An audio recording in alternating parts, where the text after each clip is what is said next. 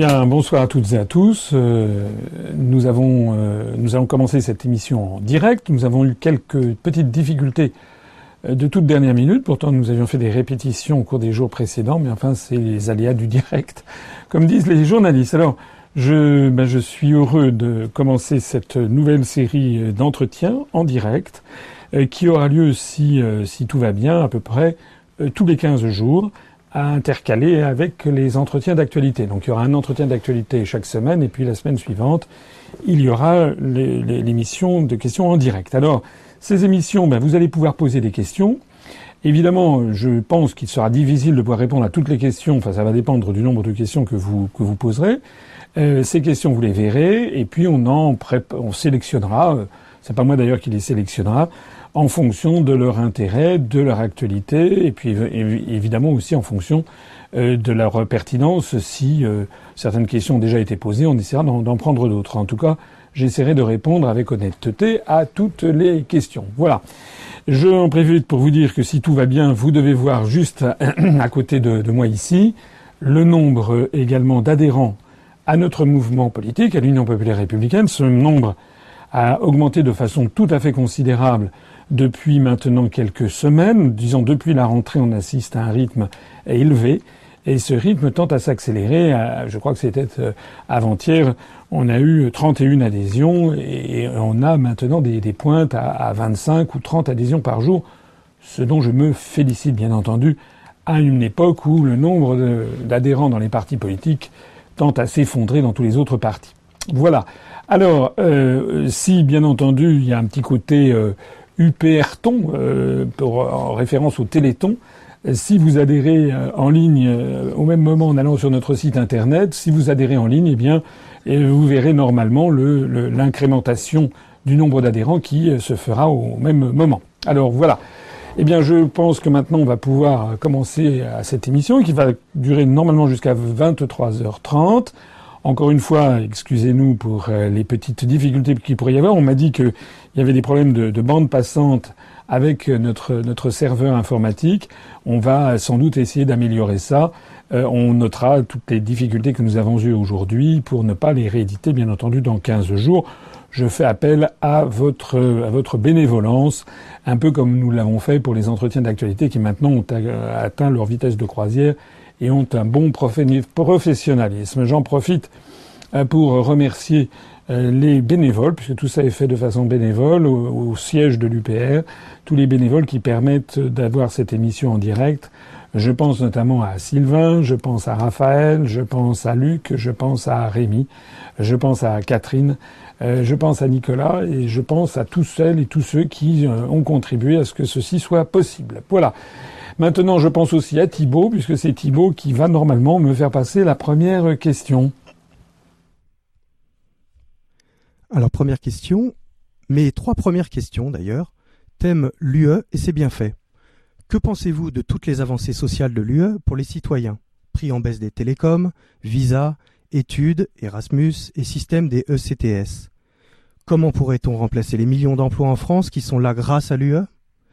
L'Europe n'est pas parfaite, elle a de sérieux problèmes, mais vous pensez que la France s'est construite en 20 ans? Pourquoi détruire toutes les avancées alors qu'on devrait continuer à se battre et finaliser le projet d'Union européenne?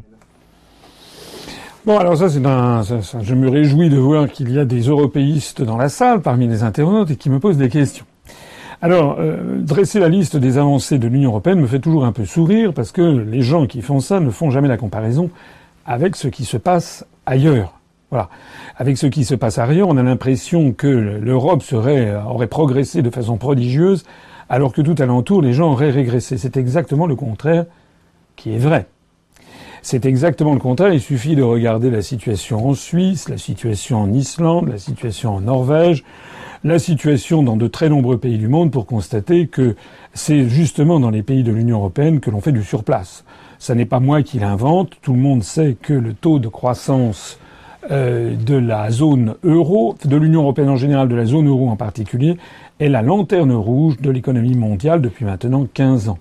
Alors, attribuer à l'Union européenne des choses par ailleurs dont elle n'est pas responsable est également un des arguments assez traditionnels des, des, des, européistes. Par exemple, je vois souvent, on me dit, mais regardez, l'Union européenne, c'est la première économie mondiale. Oui, mais ça n'est pas grâce à l'Union européenne.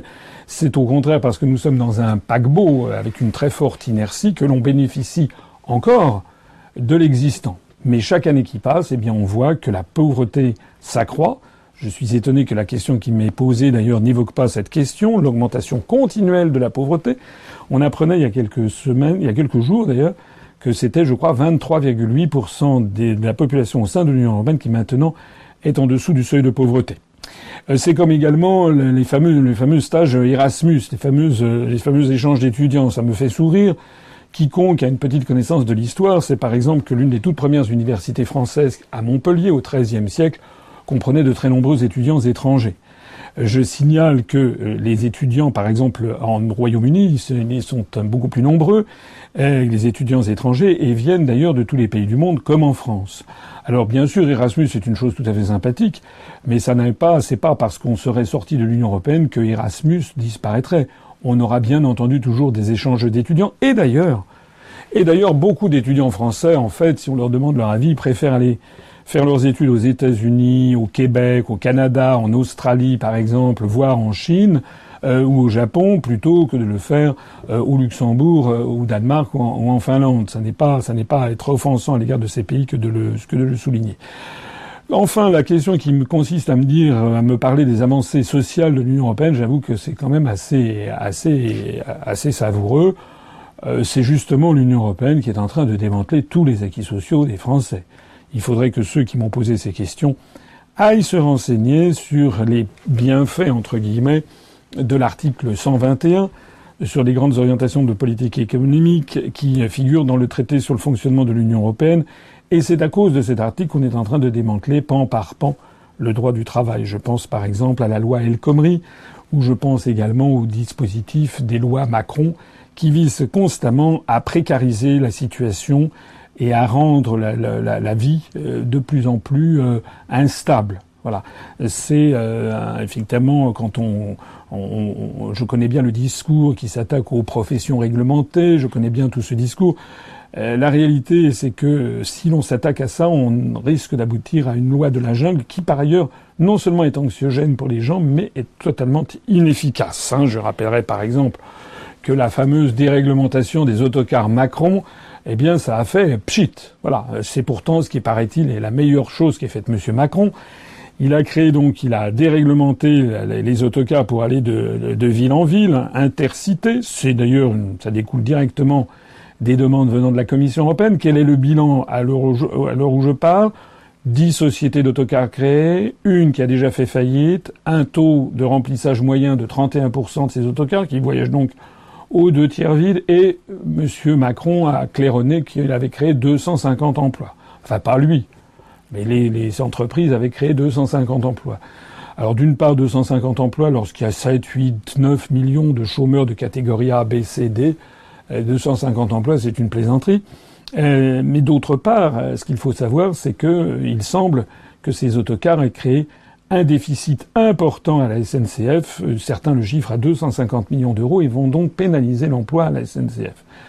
Tout ceci pour dire que l'économie est une chose complexe, compliquée, et que dans toutes les mesures qui sont prises, il y a toujours des éléments positifs et des éléments négatifs. Voilà.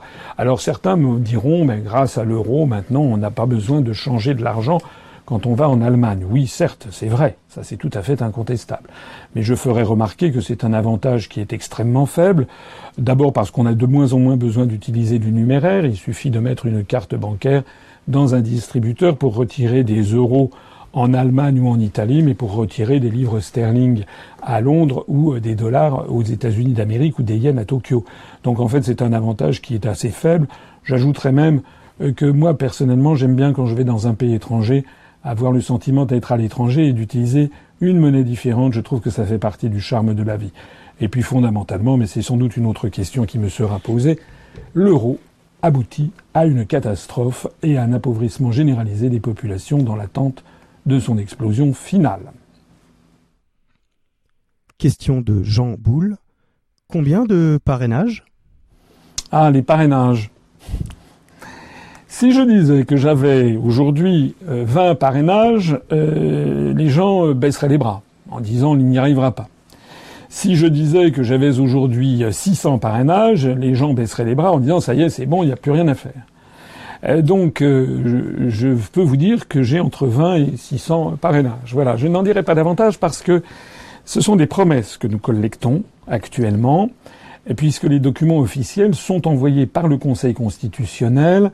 Euh, je crois c'est à partir du 20 février 2017 et seront donc reçus dans les mairies ou chez les détenteurs de signatures aux alentours du 22 février, et puis la date limite, je crois, est aux alentours du 15 mars 2017. Donc pour l'instant, nous faisons comme les autres candidats, du moins ceux qui ne sont pas assurés par, leur appartenance à un très grand parti politique euh, d'avoir les parrainages sans difficulté, eh bien nous partons à la collecte, à la recherche de la collecte des, des parrainages. Alors je l'ai dit, redit, vous pouvez ne pas me croire, mais c'est pourtant la vérité. Je ne suis pas quelqu'un qui, qui ment. J'aime bien dire la vérité. C'est assez confortable de dire la vérité. Et en plus, il n'y a rien qui désarme plus finalement les critiques que de dire la vérité. La vérité, c'est que c'est difficile. C'est difficile d'obtenir des parrainages. Il y a 60% des détenteurs de parrainage qui refusent de parrainer parce qu'ils ont peur de mesures de rétorsion. Je ne sais pas si on se rend bien compte de ce que ça signifie en matière de liberté publique, en matière de démocratie. Euh, donc c'est difficile, c'est difficile pour Asselineau, comme c'est difficile d'ailleurs pour Dupont-Aignan, pour Nathalie Arthaud, comme c'est difficile pour les uns et les autres. Ce que je peux dire, c'est que notre mouvement politique est désormais un mouvement solide, avec de très nombreux démarcheurs que j'en profite pour remercier. Nous avons donc des dizaines et des dizaines de démarcheurs qui sont maintenant sur le terrain et depuis plusieurs mois, et ça s'accélère depuis plusieurs semaines, de telle sorte que nous avons maintenant beaucoup de promesses. Voilà. Nous n'avons pas encore les 500, et de toute façon, à supposer même que nous les ayons, nous continuerions pour avoir une marge de sécurité. Nous ne les avons pas encore, nous ne sommes pas certains de pouvoir les avoir, mais si on continue au rythme actuel, eh bien, je pense que nous y parviendrons, et ça sera évidemment une très grande surprise euh, sur la scène politique française. C'est la raison pour laquelle je demande à toutes celles et à tous ceux qui m'écoutent, et en particulier à ceux qui sont maires ou qui sont familiers dans l'entourage d'un maire, euh, de euh, bien y réfléchir et s'ils le jugent utile, de me donner leur, parrainage. Parce qu'au train où vont les choses, de ce que je crois voir un petit peu des informations qui me remontent du terrain, il est assez vraisemblable que les Français risquent d'avoir encore une fois les mêmes têtes qu'en 2012. Or, les Français en ont assez. Les Français veulent voir de nouvelles têtes, mais pas seulement des têtes. Ils veulent voir des nouvelles analyses. Ils veulent voir des nouvelles propositions. Ils veulent que quelqu'un leur donne envie d'aller voter parce qu'enfin il va leur donner de l'espoir. J'ai la faiblesse de penser que je suis le meilleur candidat dans, ce cas et c'est la raison pour laquelle et ce n'est pas forfanterie de ma part, c'est la raison pour laquelle nous avons quand même collecté déjà beaucoup de promesses, même si nous ne sommes pas encore arrivés au terme du voyage. Question de Romain Dupin. Un livre est en cours de rédaction pour les présidentielles? Vous pensez demander à des militants pour aider à compiler les dossiers et attaquer la rédaction pour aller plus vite? Non, euh, je sais que ça fait très... Ça, c'est l'arlésienne. C'est peut-être finalement la seule, euh, le seul sujet sur lequel je suis un peu mal à l'aise euh, depuis que j'ai créé l'UPR, où je me sens un petit peu fautif, parce que pour le reste, honnêtement, je crois ne pas avoir fait beaucoup d'erreurs, et je crois au contraire avoir mené, depuis la création de ce mouvement, qui connaît maintenant un emballement au, niveau des, adhésions, euh, je crois que ça a été quand même pour l'instant beaucoup de beaucoup de, de, réussite et de, et de succès, pas seulement grâce à moi, grâce à l'ensemble des gens qui m'ont réuni. Là où je plaide un peu coupable, c'est en effet sur cette affaire de livre. Euh, pourquoi? Parce que je ne suis pas, euh, je n'aime pas quand je signe quelque chose, je n'aime pas mettre ma signature sur quelque chose que je n'ai pas fait moi-même. J'ai horreur que l'on me plagie ou que l'on me pique mes idées. Pourtant, c'est, il y a un certain nombre de responsables politiques qui ne se gênent pas. Euh, mais j'ai horreur également de prendre les idées ou le travail de quelqu'un d'autre, de telle sorte d'ailleurs que sur notre page Facebook ou sur notre site, lorsque ce sont des collaborateurs de l'UPR, des responsables, je pense à Vincent Brousseau, je pense à Laurent Doré, je pense à Charles-Henri Gallois, je pense à d'autres, eh bien toujours euh, on les fait signer leurs propres documents ou, euh, s'ils le préfèrent, on les fait signer sous pseudo. Euh, parce que certains ne souhaitent pas diffuser leur véritable identité. donc moi, je, le livre que je publierai, parce que j'en publierai un, le livre que je publierai, c'est moi qui l'écrirai. Je ne veux pas que ce soit écrit par quelqu'un d'autre parce que je n'ai pas envie de m'approprier le travail d'autrui. Alors le problème qui se pose, c'est que je suis quand même au four et au moulin en permanence, euh, parce que diriger un parti politique, ça n'est pas, ça n'est pas une mince affaire, surtout que celui-ci se développe à toute allure. D'autant plus que j'ai une activité professionnelle par ailleurs, et d'autant plus que j'ai quand même aussi une vie de, une vie de famille. Et Dieu sait si pourtant ma femme et mes enfants regrettent de ne pas me voir plus souvent. Et donc, euh, entre tout ceci, plus euh, la, la, la, participation, la tenue, l'intervention très fréquente que je fais sur la page Facebook ou sur le site Internet, plus les entretiens d'actualité, plus encore cette soirée, plus les déplacements que je fais en province, et je les ai repris désormais à grande, à grande échelle, puisque à peu près tous les week-ends maintenant je serai sur le terrain, eh bien tout ceci ne me donne pas vraiment le temps d'avoir la capacité de m'abstraire pour faire, pour faire cet ouvrage. Alors, on va voir. Si nécessaire, je, je publierai peut-être un, petit opuscule euh, dans les, dans les mois qui viennent ou en début d'année où il y aurait une reprise euh, de quelques-uns de, de, de, mes, euh, de, quelques-unes de mes, de mes conférences ou de quelques-uns de mes entretiens ou sous forme de questions-réponses. Ça n'est pas, ça n'est pas en fait ce que j'avais privilégié. J'aurais préféré avoir un, livre plus approfondi. Nous verrons bien. Nous verrons bien, mais euh, il ne faut pas se focaliser quand même uniquement sur cette question de, de livre. Dans le monde d'aujourd'hui, les gens lisent quand même de moins en moins. En revanche, il y a quand même tout un appareil analytique et intellectuel, tout un appareil critique, un appareil programmatique qui est à la disposition gratuite de tout le monde de tout le monde sur Internet, que ce soit sur le site ou sur, euh, ou sur la page Facebook. Nous allons d'ailleurs. Nous allons d'ailleurs euh, améliorer encore euh, cette offre sur Internet en diffusant des, des, vidéos plus courtes, parce qu'une vidéo de 2-3 minutes peut avoir beaucoup d'impact. Il y a une vidéo qui a été faite par un internaute il y a un mois et demi qui reprenait un tout petit passage de l'émission où j'avais été interviewé chez Ruquier. J'avais eu un petit échange assez animé avec la journaliste Léa Salamé. Ça a duré trois minutes. Eh bien, euh, ceux qui me suivent l'ont vu, ce petit extrait de trois minutes d'une émission enregistrée il y a deux ans. Ce petit extrait de trois minutes a dépassé les 1 million 50 000 vues euh, aujourd'hui c'est tout à fait euh, considérable.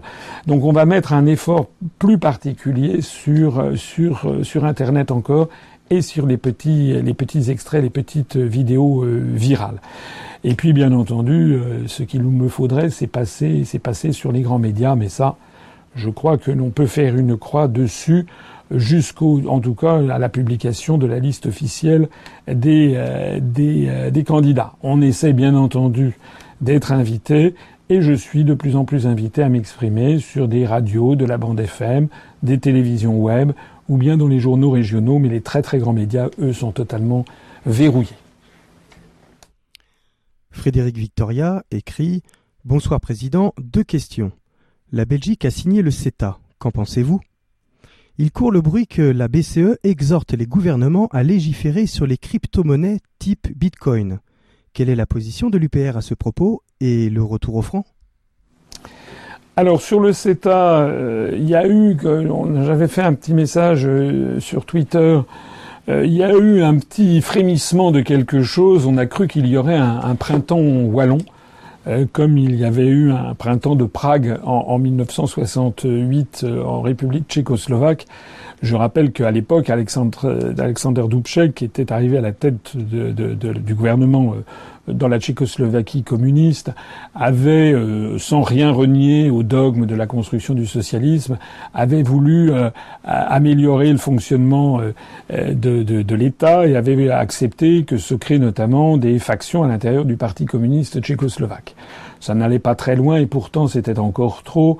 Et le pacte de Varsovie était intervenu en août 68 pour écraser ce que la presse occidentale avec le soutien des États-Unis, bien entendu, ce que la presse occidentale avait appelé le, printemps, de Prague. Euh, mais là, c'est un petit peu pareil. Là, on a eu M. Paul Magnette, est à la tête de l'exécutif euh, de Wallonie, qui a fait mine de vouloir s'opposer à la signature du, de cet accord de libre-échange avec le Canada. c'est une particularité de la Belgique. Il y a eu des réformes institutionnelles qui ont été faites en Belgique il y a quelques années, qui fait que désormais, les traités internationaux doivent être ratifiés, comme la Belgique a adopté un système très fédéral euh, de, fonctionnement constitutionnel, les, traités internationaux doivent être signés à la fois euh, par la Flandre et par la, et par la Wallonie. Euh, et donc c'est là, c'est à cette occasion que Paul Magnette s'est donné une petite réputation mondiale. Ce qui est intéressant, c'est qu'il est tout à fait pour la construction européenne. Il n'était pas contre le CETA, il était contre certain nombre de ses dispositions. Il voulait en, somme un autre CETA, comme certains veulent une autre Europe, une autre Union européenne ou un autre euro. Alors il y a une espèce de, crise de qui a duré quelques jours. On a vu d'ailleurs d'un seul coup d'un seul tous les grands responsables européens s'indigner que la, Wallonie puisse euh, euh, traîner les pieds. Je crois que c'est même Guy Verhofstadt qui euh, a, fait valoir que les Wallons représentaient 0,3% de la population de l'UE et donc que c'était menu fretin qui ne devait pas s'opposer à une, si grande œuvre. Les pressions considérables ont été exercées et puis bref, finalement, ben, Monsieur Paul Magnette a fait exactement ce qu'avait fait euh, en son temps euh, Alexis Tsipras, vous savez, le leader de Syriza en Grèce, ce qu'avait fait avant lui François Hollande quand il est arrivé, je rappelle qu'il s'était fait élire en disant qu'il allait renégocier le TSCG, ce qu'avait fait plus encore antérieurement Lionel Jospin en 1997, lorsque la gauche avait fait campagne en disant votez pour nous et nous renégocierons les critères de Maastricht. En fait, tous ces gens mentent euh, puisqu'on ne, peut rien renégocier du tout. Alors ça, c'est quand même un des, un des fondements, un des fondements analytiques et de notre, de notre mouvement politique, qui est encore une fois confirmé. Euh, la construction européenne, euh, soit on l'accepte, et à ce moment-là, tout, tout va avec, y compris notre soumission à l'Union, à l'OTAN, aux guerres illégales voulues par Washington, ou bien on en sort. Mais l'idée que l'on va renégocier, la construction européenne, ça c'est une idée folle puisque j'en profite pour le redire encore, mais là notamment à ceux qui découvrent éventuellement nos analyses, il y a un article, l'article 48 du traité de l'Union européenne qui interdit que, enfin qui impose plus exactement que les traités, si modifications il y a, doivent être modifiés à l'unanimité des, euh, des États membres. Il est évident que il est évident que euh, la, Wallonie à ne pouvait rien modifier euh, du tout. Donc ça prête à philosophie. Ça prête à philosophie. Euh, si nous ne voulons pas du CETA, il faut sortir de l'Union européenne. Pareil pour le TAFTA ou TTIP qui arrive. Le CETA n'étant que le, faux nez du, TAFTA, puisque beaucoup d'entreprises américaines ont des filiales au Canada par lesquelles elles vont pouvoir d'ores et déjà, comment dirais-je, euh, bénéficier de ces dispositions pour, euh, pour arriver sur le marché européen. Alors, je précise quand même que pour l'instant, il ne s'agit que de signatures et qu'il n'y a pas encore eu les ratifications qui ont été faites par les États membres. Donc ça, pour les ratifications, il n'est pas exclu qu'il y ait quelques, quelques surprises.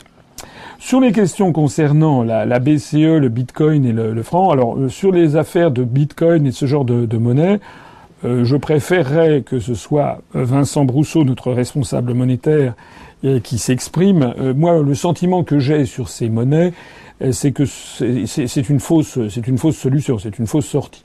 les monnaies du style Bitcoin sont assises sur rien, rien de tangible, si je comprends bien. Alors certes, on me dira, ben, le dollar non plus, ce sont des monnaies fiduciaires depuis la rupture des accords de Bretton Woods de, 1940, de 1944 qui ont été rompus en 1971, il n'y a pas un actif métal qui, qui, qui fonde la valeur du, dollar ou des monnaies du système monétaire international. Mais quand même, derrière le dollar, il y a la puissance américaine, ce qui n'est quand même pas tout à fait rien. Quand même la première puissance militaire mondiale. De la même façon que derrière le Deutschmark, il y a l'Allemagne, il y a l'économie allemande. derrière le yen, il y a l'économie japonaise, etc. Euh, alors, euh, le Bitcoin derrière, euh, en fait, eh ben, il n'y a rien. On ne sait même pas quels sont vraiment les, émetteurs. Donc tout ceci est, à mon avis, quelque chose de très dangereux, de très flou, de très opaque et sur lequel il faut être extrêmement prudent. en revanche, en revanche, on peut parler de l'euro si vous le souhaitez. Vous connaissez notre analyse. L'euro, de toute façon, n'est pas viable. L'euro, de toute façon, va exploser. On est rejoint, si je peux me le dire, depuis euh, de chaque année, il y a de nouvelles, nouveaux experts qui, rejoignent, qui rejoignent nos analyses. On n'était d'ailleurs pas les seuls à dire ces analyses il y, a, dix ans, mais on était quand même bien, bien isolés. Maintenant, il y a de plus en plus de monde qui reconnaissent que l'euro euh, est voué à, exploser. L'un des derniers en date étant Otmar Hissing, un économiste allemand de grand renom, puisqu'il était le représentant de l'Allemagne au conseil d'administration de la Banque Centrale Européenne dans sa première version, celle qui a commencé en 99 sous la présidence du néerlandais Wim Duisenberg. Voilà. Donc euh, bah, Otmar a dit récemment que l'euro était un château de cartes qui avait voué à, qui était voué à, exploser. Alors dans ces conditions, alors je ne sais pas si la personne qui m'a interrogé est belge, puisqu'elle me, parlait de, la Wallonie, ou française, enfin peu importe, que ce soit la Belgique, que ce soit la France, que ce soit l'Italie, euh, rappelez-vous cette mise en garde de Joseph Stiglitz, prix Nobel d'économie. Excusez-moi, c'est pas Stiglitz, c'est euh, c'est l'autre prix Nobel d'économie euh, américain qui, avait dit les, ce sont les, les, pays qui sortiront les, premiers de, de l'euro sont ceux qui s'en sortiront le mieux. Actuellement, il y a de nouveau une augmentation considérable des déficits de la balance des paiements courants entre les pays du sud de l'Europe, de la zone euro et euh, l'Allemagne. Il y a désormais, pour les spécialistes, le solde de, Target 2 a atteint et même dépassé, je crois, son record historique. Voilà. Alors, j'entre pas dans des détails très techniques. Ce sont des détails techniques, mais ce qu'il faut en retenir, c'est que nous allons entendre parler prochainement de nouveau de l'euro et on va en entendre parler dans, sous forme d'une nouvelle crise grave qui risque d'arriver. Question suivante y a-t-il d'autres partis comme l'UPR dans les pays de l'Union européenne? Alors non et oui. Euh, il y a, euh, il y a, je crois honnêtement que l'UPR a été le premier euh, parti politique fondé sur l'idée de sortir de l'Union européenne, de l'euro et de, et l'OTAN. je le rappelle parce que c'est un fait. J'ai créé ce mouvement politique le 25 mars 2007 le jour du 50e anniversaire du traité de Rome, qui crée le marché commun. Même mes adversaires les plus acharnés ne peuvent le nier. Et si j'ai créé ce mouvement politique précisément ce jour-là, c'était de façon symbolique pour appeler les Français à se rassembler pour en sortir. Non seulement j'ai fait ça, mais nous avons adopté, il n'y avait pas grand monde à ce congrès fondateur, il y avait une quarantaine de personnes, dont quelques-unes sont d'ailleurs toujours adhérentes de l'UPR bientôt dix ans après, et je tiens à les saluer.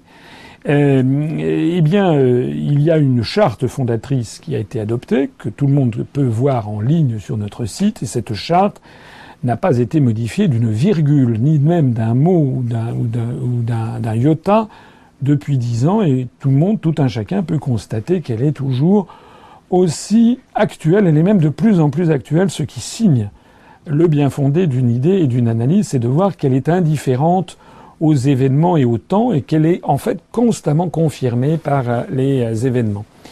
Et puis il y a un troisième argument que je peux faire valoir, c'est que j'avais déposé les statuts à la préfecture de police de Paris, qui ont paru au journal officiel.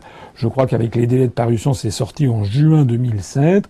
Et il est bien précisé que l'Union populaire républicaine est un parti qui s'est créé pour faire sortir la France de l'Union européenne et de l'euro. Alors, euh, il y a depuis en France et ailleurs dans Europe des partis qui petit à petit se sont rapprochés de ces positions. Mais euh, en fait très peu. Euh, en France, ce sont il y a vraiment des tout petits petits partis qui ne se sont jamais présentés aux élections et qui sont un petit peu attirés par le succès de l'UPR et qui essaient de le tirer à leur profit mais qui en général tombent dans un autre travers, c'est qu'ils sont des partis très partisans, c'est-à-dire ils vont être très très à droite ou bien très très très à gauche. Voilà. Parce que ce qui fait la spécificité de l'UPR, ça n'est pas seulement que nous voulions sortir de l'Union européenne, de l'euro et de l'OTAN, c'est déjà considérable puisque c'est absolument pas ce que propose ni le Front National, ni Debout la France de M. Dupont-Aignan, ni le parti de gauche de M. Mélenchon, donc c'est déjà notable. Mais de surcroît, nous avons un parti qui est un parti de large rassemblement au-delà du clivage droite-gauche. Et là, nous sommes vraiment les seuls. Alors pour répondre à la question directe maintenant sur ce qui se passe dans les autres pays d'Europe, ben, c'est un petit peu comme en France. Quand j'ai créé l'UPR, je crois qu'il n'y en avait aucun. Actuellement, nous, faisons partie d'une coordination qui s'appelle la coordination d'Athènes, où nous sommes en lien avec, disons, il y a deux partis qui se rapprochent beaucoup de nous. C'est un parti qui s'appelle EPAM en Grèce, euh, qui lui a été créé ce parti par euh, quelqu'un venant du, Parti communiste grec, qui a quitté le Parti communiste grec et qui a eu une démarche un peu comparable à la mienne, avec un mouvement politique qui essaye aussi de rassembler au-delà du clivage droite-gauche et de faire sortir la, Grèce de, l'Union européenne, de l'euro et de, l'OTAN.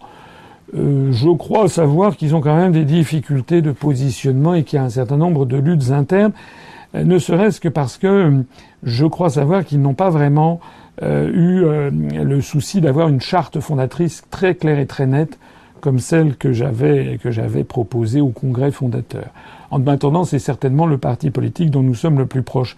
Avec un autre, l'autre qui s'appelle IPU, IPU, euh, qui est un parti finlandais, qui lui propose la sortie de l'Union européenne euh, et de l'euro, puisque la Finlande est à la fois dans l'Union européenne et dans l'euro, mais propose la non-entrée dans l'OTAN, puisque la Finlande présente cette particularité d'être un pays de l'Union européenne qui n'est pas dans l'OTAN.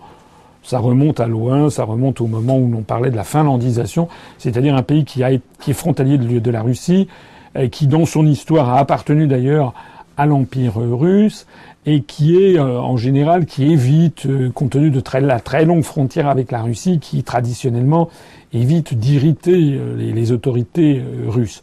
donc ils ne sont pas dans l'OTAN, mais il faut savoir qu'il y a actuellement un très fort mouvement euh, orchestré par les médias atlantistes qui sévissent à Helsinki comme ils sévissent à Paris, euh, avec des relais d'ailleurs dans l'armée finlandaise de gens qui voudraient que la Finlande entre dans l'OTAN. Et donc ce mouvement, euh, ce mouvement euh, qui fait partie de la coordination d'Athènes, euh, IPU, lui milite, refuse absolument l'entrée de la Finlande dans l'OTAN. Alors qu'est-ce qu'on peut ajouter à ça? Une, une, une espèce, Il y a des associations en, Irlande. Euh, il y a, il y a, une, il y a eu un grand mouvement de citoyens en Autriche. Euh, celui qui s'était créé pour obtenir, qui a d'ailleurs obtenu le nombre de signatures nécessaires, qui voulait organiser un référendum sur la sortie de l'Autriche de l'Union européenne. Ils ont obtenu le nombre de, de, signatures dûment validées par les préfectures autrichiennes, qu'ils sont allés porter euh, au gouvernement. Donc normalement, il y a eu un débat euh, au Parlement de, Vienne, en Autriche, euh, mais cette pétition, la, Constitution autrichienne reconnaît au, au, peuple autrichien la possibilité de faire une pétition pour obtenir un référendum sur la sortie de l'Union européenne, mais il n'y a pas automaticité. Ça doit être ensuite avalisé par le Parlement autrichien, lequel Parlement a refusé d'organiser le référendum, ce qui en dit long décidément euh, sur le caractère dictatorial de la construction européenne dans à peu près tous les tous les euh, tous les tous les pays de, de l'Europe. Voilà. Alors qu'est-ce que je peux ajouter encore? On a en Belgique, euh, on a des amis en Belgique que j'avais vu à Namur ou à, ou à Bruxelles euh, qui euh, ont créé un mouvement politique qui s'inspire beaucoup d'une autre, le mouvement pour l'indépendance de la Belgique. Donc j'ai rencontré à notre dernière université euh, son créateur qui euh, souhaiterait que je lui donne un coup de main. Bon, à vrai dire, on est déjà très occupé par ce qui se passe en France, mais euh, pourquoi pas Il faudra qu'on examine ça d'un petit peu plus près. Il faut bien vérifier que nous sommes en phase, notamment le caractère un peu au-delà du clivage droite-gauche, et puis notre refus absolu de tout ce qui est discrimination euh, de, quelque nature que, que, que ce soit. Euh, c'est ce qui nous distingue d'ailleurs des autres mouvements que l'on cite volontiers dans la presse comme étant des mouvements euh, eurosceptiques, parce que la grande majorité des partis politiques qui sont présentés dans la grande presse, euh, notamment en France, parlant de l'étranger, sont des partis politiques qui, eux, sont très largement, en général, connotés à droite, voire très à droite. Par exemple, le UKIP de Nigel Farage, qui a réussi son coup, Nigel Farage est parvenu à faire sortir le Royaume-Uni de, l'Union européenne, bien sûr, il y a dans ce que dit Nigel Farage, il y a des choses qui sont, qui, qui, sont, qui sont formidables, qui sont très très bien vues, qui correspondent bien à ce qu'on dit. Il y en a d'autres, en revanche, avec lesquelles nous ne sommes pas du tout d'accord. En particulier, par exemple, Nigel Farage les, les anti-européens britanniques n'entendent absolument pas sortir de l'OTAN. Eux, ça n'est pas du tout, ça n'est pas du tout leur, leur, ligne de pensée. Donc il y a vraiment un décalage total avec, avec ce que nous, nous pouvons dire. Question suivante de Christine Allman. Bonsoir monsieur. Que pensez-vous du revenu universel? Alors le, revenu universel, c'est un sujet sur lequel euh, qui mérite qu'on y creuse, qu'on creuse un petit peu le sujet encore, mais euh, sur lequel j'ai quand même un certain nombre de, de réticences, de doutes et, même de prévention. Pourquoi? Parce que euh, deux choses. D'abord, c'est un peu comme la langue d'Ésope. Vous savez, ça peut receler le meilleur et le pire, ou comme la langue de la pitié de Delphes.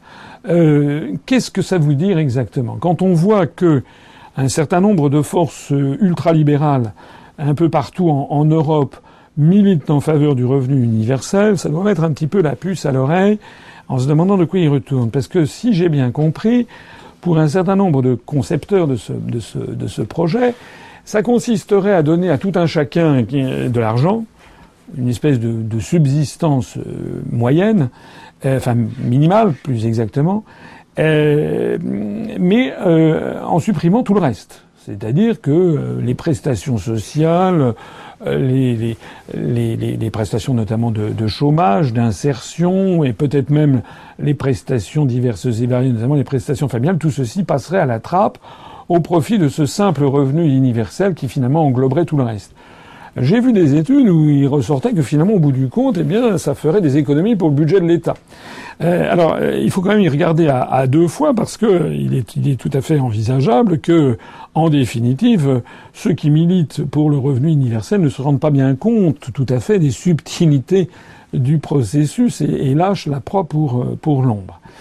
Euh, par ailleurs, j'avoue que je livre le fond de ma pensée j'avoue que euh, je suis quand même réticent euh, à l'idée euh, d'une prestation qui soit servie à tout le monde comme ça, sans sans rien.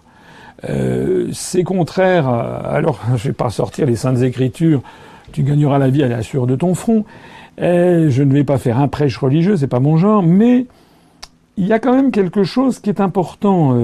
c'est que euh, il y a quelque chose d'un peu méprisant, en définitive, de déstabilisant, de dévalorisant à l'idée que quelqu'un gagne de l'argent à ne rien faire. Euh, certains disent oui, mais à ce moment-là, ça va être formidable de créativité, les gens pourront pouvoir. Moi, je ne suis pas sûr. Je ne suis pas sûr. Je crois quand même que euh, la, la, la, vie sur Terre nécessite, euh, enfin, pour s'épanouir, euh, ça n'est pas très, ça n'est pas très, ça n'est pas très satisfaisant.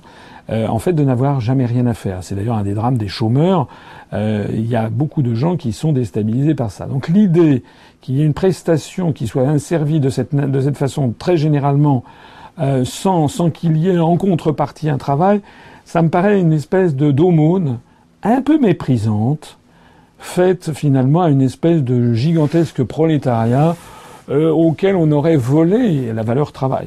Parce que le travail, c'est pas on travaille aussi, euh, c'est pour euh, c'est pour s'insérer dans une société, c'est pour apporter sa pierre à un édifice, c'est pour participer à une communauté humaine, à une collectivité de travail. Donc tout ça, ce sont des éléments auxquels il faut bien réfléchir avant de les passer par-dessus bord en considérant que finalement, euh, voilà, on va tous, on va tous avoir ça. Bon, voilà, c'est des propos un petit peu généraux. Certains vont pas être d'accord, j'en ai bien conscience. En attendant, euh, là, je vais, j'outrepasse un petit peu les, les, ce que, ce que d'habitude je, je, fais. En attendant, ça n'est pas dans notre dans notre programme, ça n'est pas dans le programme que je présenterai le revenu universel. En revanche, dans le programme que je présenterai, il y a la sécurité sociale pour tous. Il y a la revalorisation du SMIC. Il y a également euh, l'inscription des retraites par répartition euh, dans la Constitution française, avec un souci porté tout particulièrement à ce que les, personnes âgées euh, qui ont des retraites très faibles ne soient pas en dessous du seuil de pauvreté, parce que ça, ça c'est indigne de la société française. Il faut savoir qu'il y a de la misère qui se répand en France notamment dans les campagnes, mais aussi dans les périphéries des villes, avec des personnes âgées qui ont une retraite indécente. Euh, je pense aussi au monde de l'agriculture. Donc ça, là, là, on a vraiment un effort tout particulier, je pense, à faire. De la même façon qu'il faut réfléchir aussi à la, à la comment dirais-je, la situation des, des personnes handicapées qui euh, en fonction de l'âge auquel ils ont un handicap, ne sont pas traités de la même façon. Il y a des véritables injustices dans ce domaine. Donc moi, en matière de, de social, j'insisterai davantage là-dessus. S'agissant en revanche du travail, ben, vous connaissez nos positions.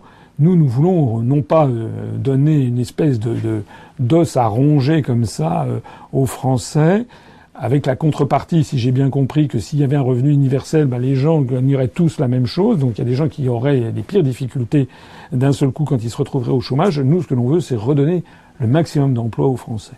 Et le maximum d'emplois aux Français, c'est pas en créant des autobus Macron. Le maximum d'emplois aux Français, vous connaissez les grandes lignes, je me permets de le rappeler, sortie de l'euro, ce qui veut dire avoir une monnaie nationale qui euh, se dépréciera, peut-être de 5 à 10 Exactement ce qui vient de se passer au Royaume-Uni, avec pour effet de renchérir le coût des importations donc de diminuer les importations, de rendre plus compétitives les exportations, donc de faire un boom des exportations. Or, quand on développe les exportations, bah, ça crée de l'emploi dans le pays qui exporte.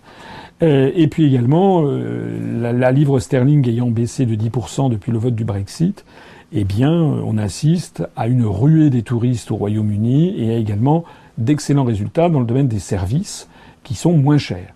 Donc si nous, nous voulons sortir de l'euro, c'est justement pour revenir à une monnaie qui soit au niveau de la compétitivité de l'économie française, et donc, et donc bah, de développer les exportations, de retrouver de, l'emploi en France, et aussi de favoriser le, tourisme, qui a pris d'ailleurs une claque euh, au cours de l'année 2016, redévelopper les activités de tourisme et de, et de, et de services.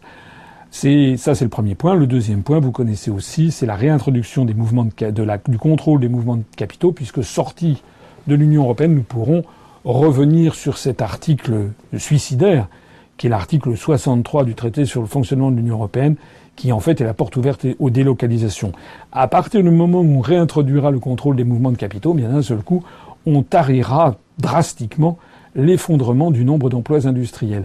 Donc euh, pour moi, l'idée c'est pas d'aller de, de, chercher des, ces espèces de, encore une fois de, revenus universels. J'ai pas dit non définitivement. Il faut quand même peut-être qu'on creuse le sujet, mais le revenu universel qui soit fondé en fait, qui, qui, qui revient à, à généraliser la, la, la, la, misère chez les Français, c'est pas c'est pas ce que notre ambition. Notre ambition, c'est de redonner aux Français du travail, des vrais emplois. Parce que travailler, être inséré dans une collectivité de travail, c'est important dans une vie humaine. Question suivante de Federico Moreno. Que pensez-vous du fait que des candidats comme Jill Stein du Parti vert aux États-Unis soient invisibles dans les débats télévisés et si peu médiatisés, comme vous d'ailleurs? Euh, Eh bien écoutez, il a raison. Euh, enfin, je ne sais pas quel est cet internaute, mais il a raison. Euh, il y a d'ailleurs pas seulement le candidat des, Verts, il y a aussi le candidat du libertarien. En fait, aux États-Unis, c'est comme en France. Aux élections présidentielles américaines, il y a euh, de nombreux, enfin de nombreux, je ne sais pas combien il y en a cette année, mais euh, je me rappelle que les élections américaines présidentielles antérieures, il y a facilement 6, 7 candidats. Il y avait le parti, euh, il y avait Ralph Nader, qui était un petit peu les, les consuméristes et les, euh, au cours des, des, élections antérieures. Il y a le parti communiste américain. il y a le parti des Verts. Il y a le parti libertarien, etc., etc. Donc, il y a d'autres partis. Voilà. Le problème qui se pose, c'est qu'aux États-Unis, il y a une commission, un comité théodule dont j'ai oublié le nom, qui a décidé, j'ai vu ça, c'était il y a deux mois, ou il y a un mois au moment des, des débats télévisés, qui a décidé, comme ça, de sa propre initiative, que seuls les candidats qui étaient donnés dans les sondages, avec au moins 15% des voix, pouvaient participer aux débats télévisés. Donc ça revenait à limiter au Parti républicain ou au Parti démocrate. Voilà. Donc ça, c'est la mode américaine. Ça fait des décennies que ça dure aux États-Unis. C'est que il y a des candidats d'autres partis, mais qui n'ont jamais accès aux très grands médias de masse. Alors malheureusement, comme cet internaute l'a compris, la même chose se produit en France. Enfin, il y a une tentative à ce que la même chose se produise en France, notamment avec le CSA et, la réforme de la loi Urvoas, qui est désormais à décider de remplacer l'égalité d'accès euh, pour les candidats à l'élection présidentielle. Il y avait une égalité d'accès pendant les cinq dernières semaines. Ça a été remplacé désormais par l'équité, euh, puis pendant seulement les deux dernières semaines, euh, l'égalité. Alors égalité, on sait ce que c'est. Égalité, c'est un concept mathématique. 2 égale 2 et 2 n'est pas égal à 3. Voilà, donc l'égalité c'est clair et net, ça n'a aucune ambiguïté pour personne.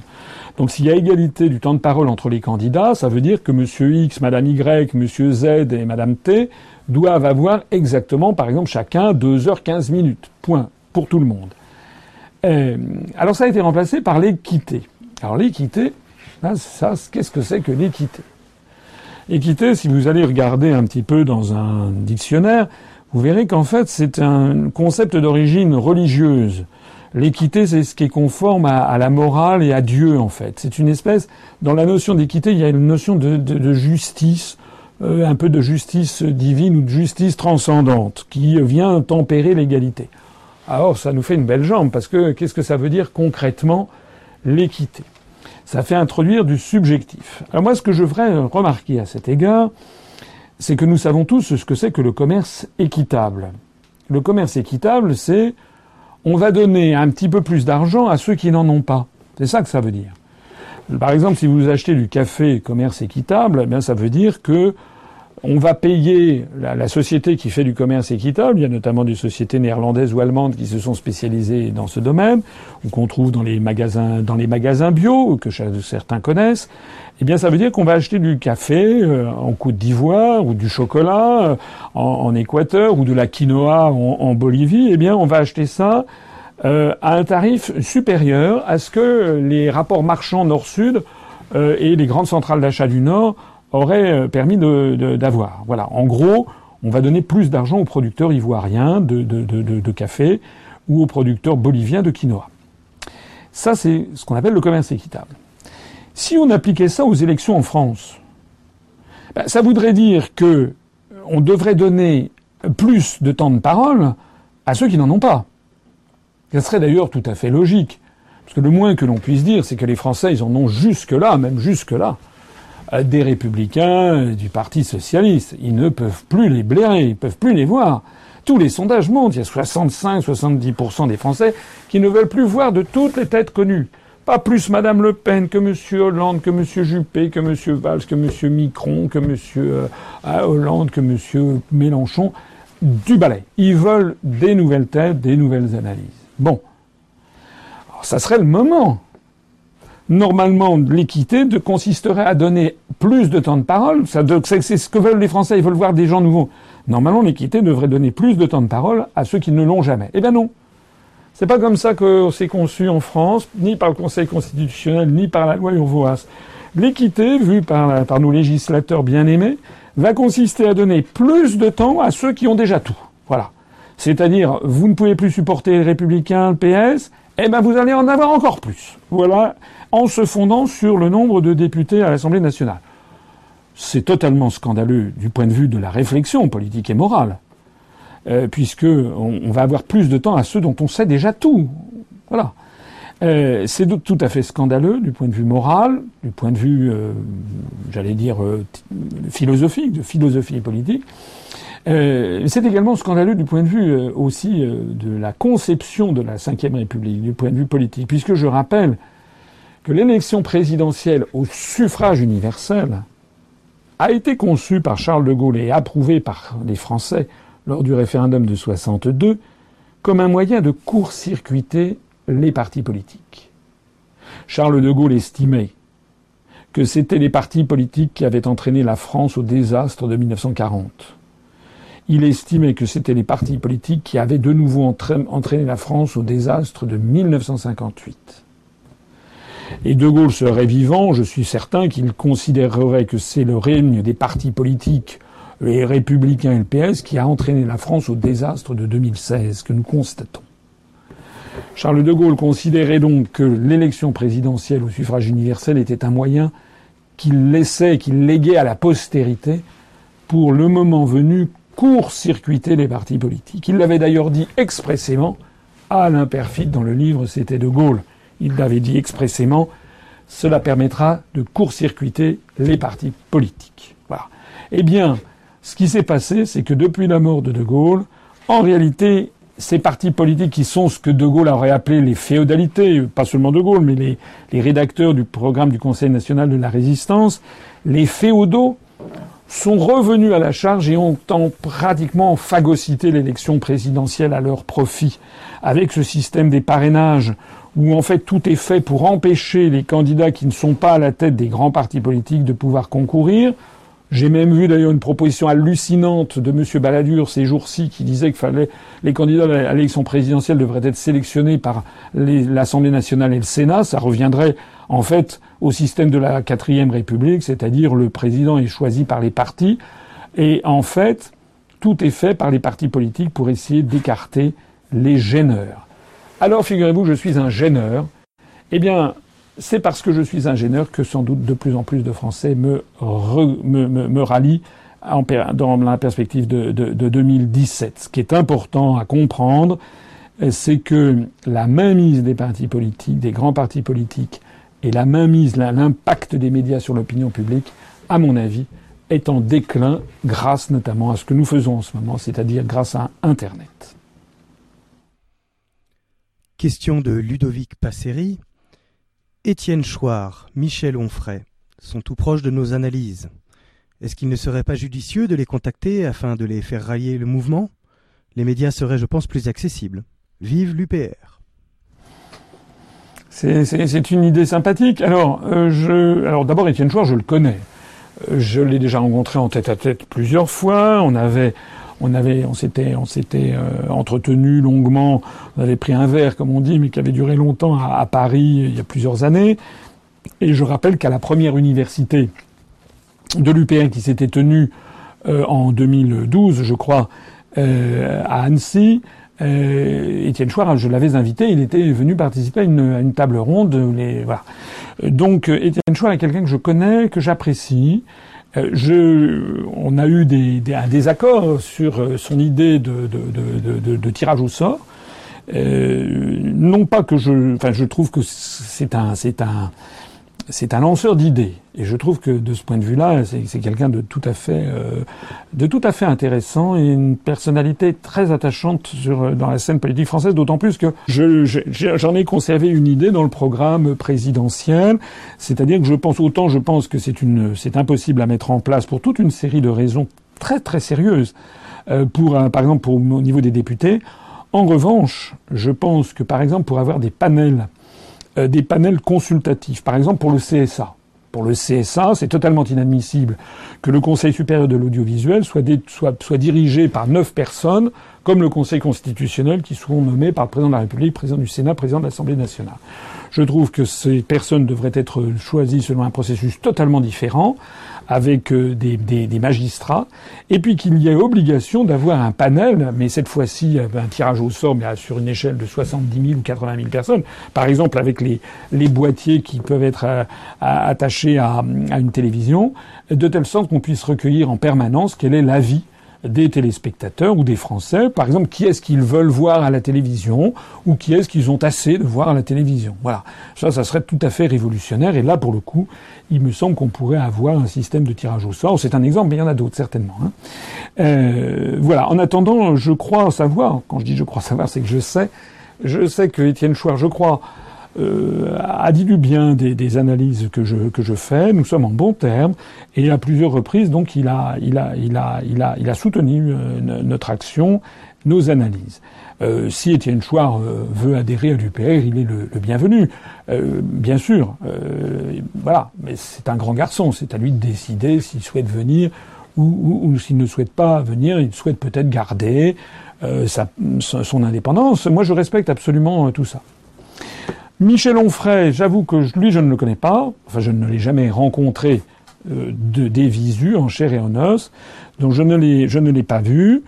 Euh, il dit des choses, il a un certain impact sur la scène Internet. Je sais qu'il a été interrogé à plusieurs reprises euh, sur l'UPR et sur ma personne et que il a laissé entendre qu'il savait pas qui j'étais, etc. Ce qui est un peu décevant pour quelqu'un qui, paraît-il, scrute la, scène politique française.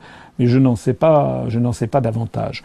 Euh, de façon générale, euh, en, en, matière, la, question se terminait en disant, mais ça nous donnerait plus d'impact. Je ne suis pas sûr que ce soit comme ça que les choses se passeraient. ce que je pense, c'est que si ces personnalités ralliaient l'UPR, eh bien, elles ne passeraient plus à la, télé. C'est plutôt comme ça qu'il faut voir les choses, euh, puisqu'en réalité, nous faisons l'objet d'un verrouillage euh, délibéré, d'une censure délibérée, euh, voilà, qui, qui se cache quasiment même plus. On l'a vu par exemple avec France 3, quand je fais des déplacements en province, on contacte tous les médias, euh, l'autre jour, j'étais par exemple ben, pour l'université euh, d'automne, euh, Lyon républicaine est venue, Auxerre TV est venue, Radio Lyon m'a interrogé deux jours après, France 3 a refusé totalement de couvrir cet événement sensationnel. Je rappelle qu'on a eu près de 800 personnes à, à cette université, c'est-à-dire trois fois plus que l'université des PS. L'autre jour, j'étais dans la Somme, par exemple. Eh bien là, on a eu euh, le courrier Picard qui est venu, qui a fait une interview, enfin un entretien tout à fait correct. Ça n'est pas, ça n'est pas flatteur, ça n'est pas très long, mais en tout cas, c'est honnête. Voilà, c'est objectif. Je n'ai, je n'en demande pas davantage. Hein. Je ne demande pas qu'on fasse de moi un panégyrique, mais je veux en tout cas de l'honnêteté intellectuelle. Bon, euh, c'est ce qu'a fait le, le courrier Picard. En revanche, France 3 n'est pas venu. Euh, entre-temps, j'étais allé dans le Gers, euh, dans le Gers et, euh, dans les Pyrénées-Atlantiques. Et dans le Gers, j'ai eu droit à un, article tout à fait correct de la dépêche du Midi, parce qu'à chaque fois, il y a 100 personnes, 120 personnes, etc. Donc il y a du monde.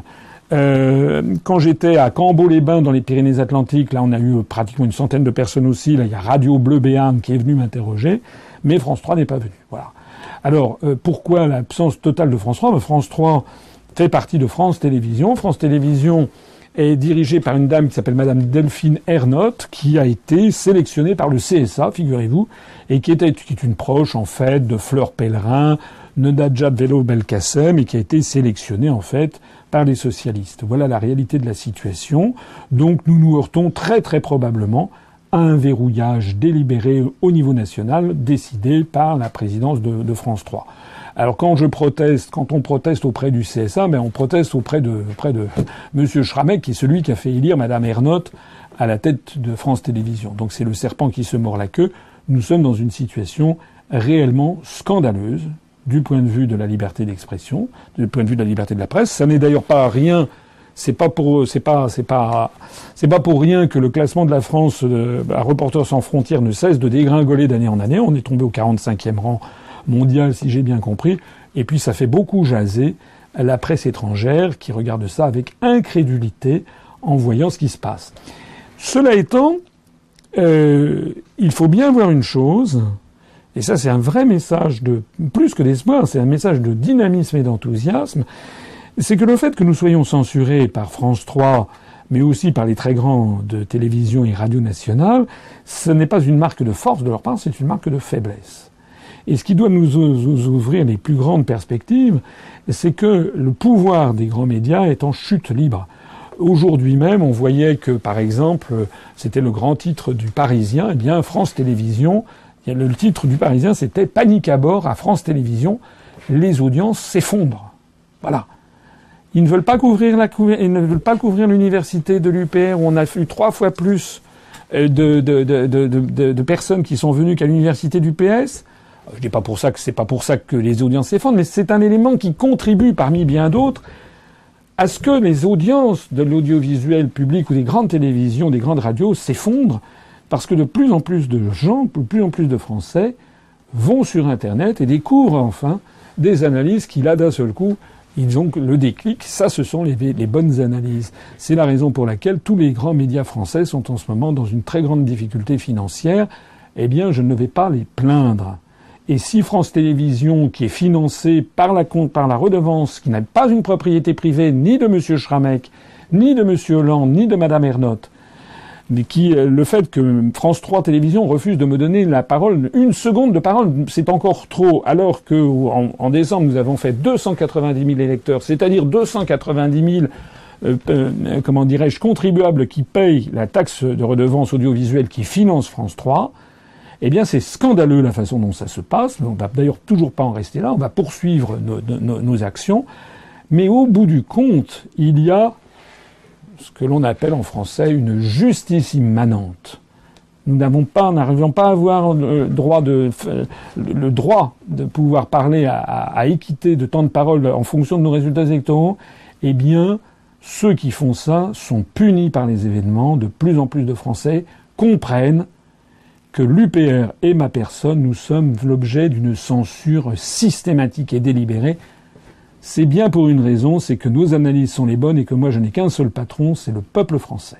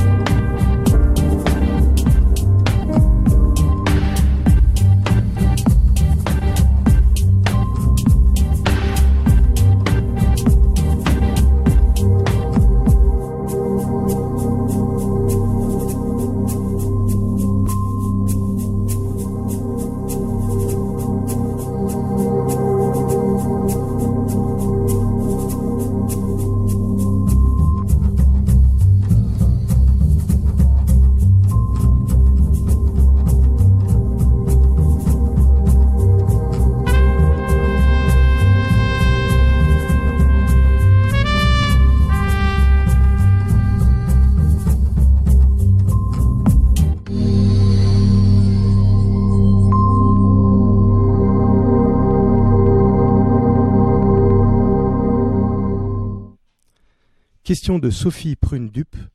Comment allez-vous sortir votre épingle du jeu lorsqu'on sait que ceux qui accèdent au pouvoir sont très souvent soutenus par le gouvernement de l'ombre, lobby, société secrète Or, je ne sais que, or, je sais que ce n'est pas votre cas. Alors, euh, pendant la petite pause là qu'on a faite, je regardais, je vois que le compteur a avancé, donc je remercie. Je crois qu'on a eu euh, cinq, nouveaux adhérents pendant cette émission. Ah, bravo. Donc euh, continuons notre petit UPRoton, UProton. enfin, il faut trouver un nom un peu comme le Téléthon. donc adhérez. Si vous allez adhérer sur le site internet, vous verrez que et tout de suite ce sera pris en compte sur notre écran.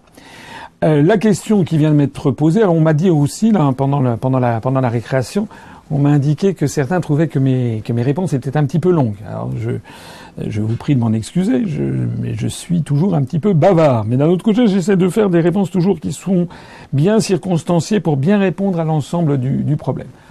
La réponse à la question de Sophie, là, je ne sais pas très bien comment faire. Euh, moi, effectivement, je n'appartiens pas à des réseaux. Voilà.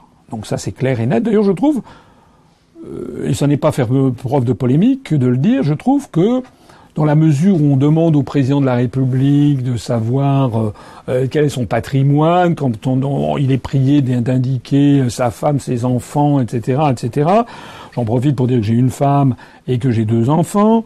voilà, mais que ma femme souhaite rester conserver sa, sa, sa, sa vie privée, si j'ose dire, elle n'a pas envie euh, d'être trop sous les feux de la rampe, ce que je respecte beaucoup, et mes enfants également.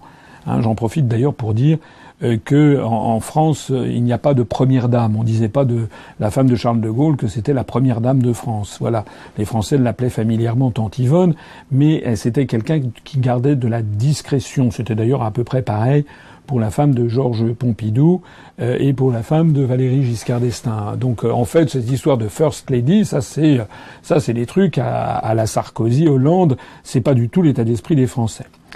Je reviens au propos. Euh, je ne suis pas dans des réseaux. Moi, je suis ancien élève d'HEC, enfin diplômé de l'école, diplômé de HEC et ancien élève de l'ENA et membre de l'inspection générale des finances. Voilà, je ne suis pas, je n'ai jamais été invité au Bilderberg, je ne suis pas young leader de la French American Foundation, etc., etc.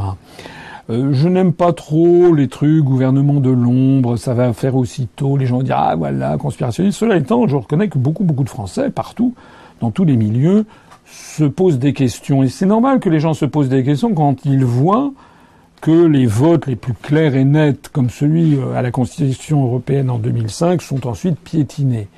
Ils ont le sentiment qu'il y a quelque chose qui ne va pas et qu'il y a des gens qui appartiennent à des réseaux divers et variés qui en fait ne tiennent aucun compte de la décision du peuple. Ah, voilà.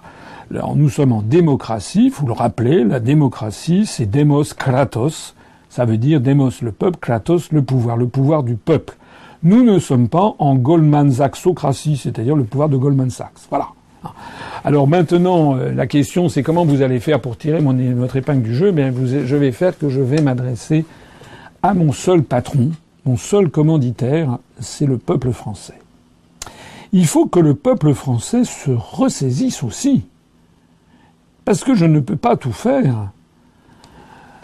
Il faut que les Français, que tous les gens qui m'écoutent, s'ils estiment en leur âme et conscience qu'ils ont en ma personne quelqu'un d'honnête, avec ses qualités et ses défauts, mais quelqu'un qui est franc, quelqu'un qui n'a jamais varié depuis dix ans, quelqu'un qui a la carrure pour exercer les hautes fonctions de l'État, quelqu'un qui a l'expérience professionnelle, la connaissance historique, juridique, économique, financière, la connaissance et l'érudition des pays et des peuples du monde, eh bien, c'est à ce peuple français-là qui doit, que doit, qu'incombe la décision finale et qui doit se dire, je ne vais pas me laisser avoir.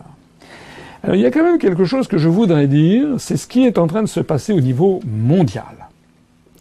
Regardez ce qui s'est passé en Italie avec le phénomène Beppe Grillo, qui refusait de passer dans tous les médias. Je ne me compare pas à Beppe Grillo, avec lequel j'ai des différences absolument fondamentales. Mais on a vu que le peuple italien a fait un espèce de bras d'honneur avec cet épisode à, ses médias.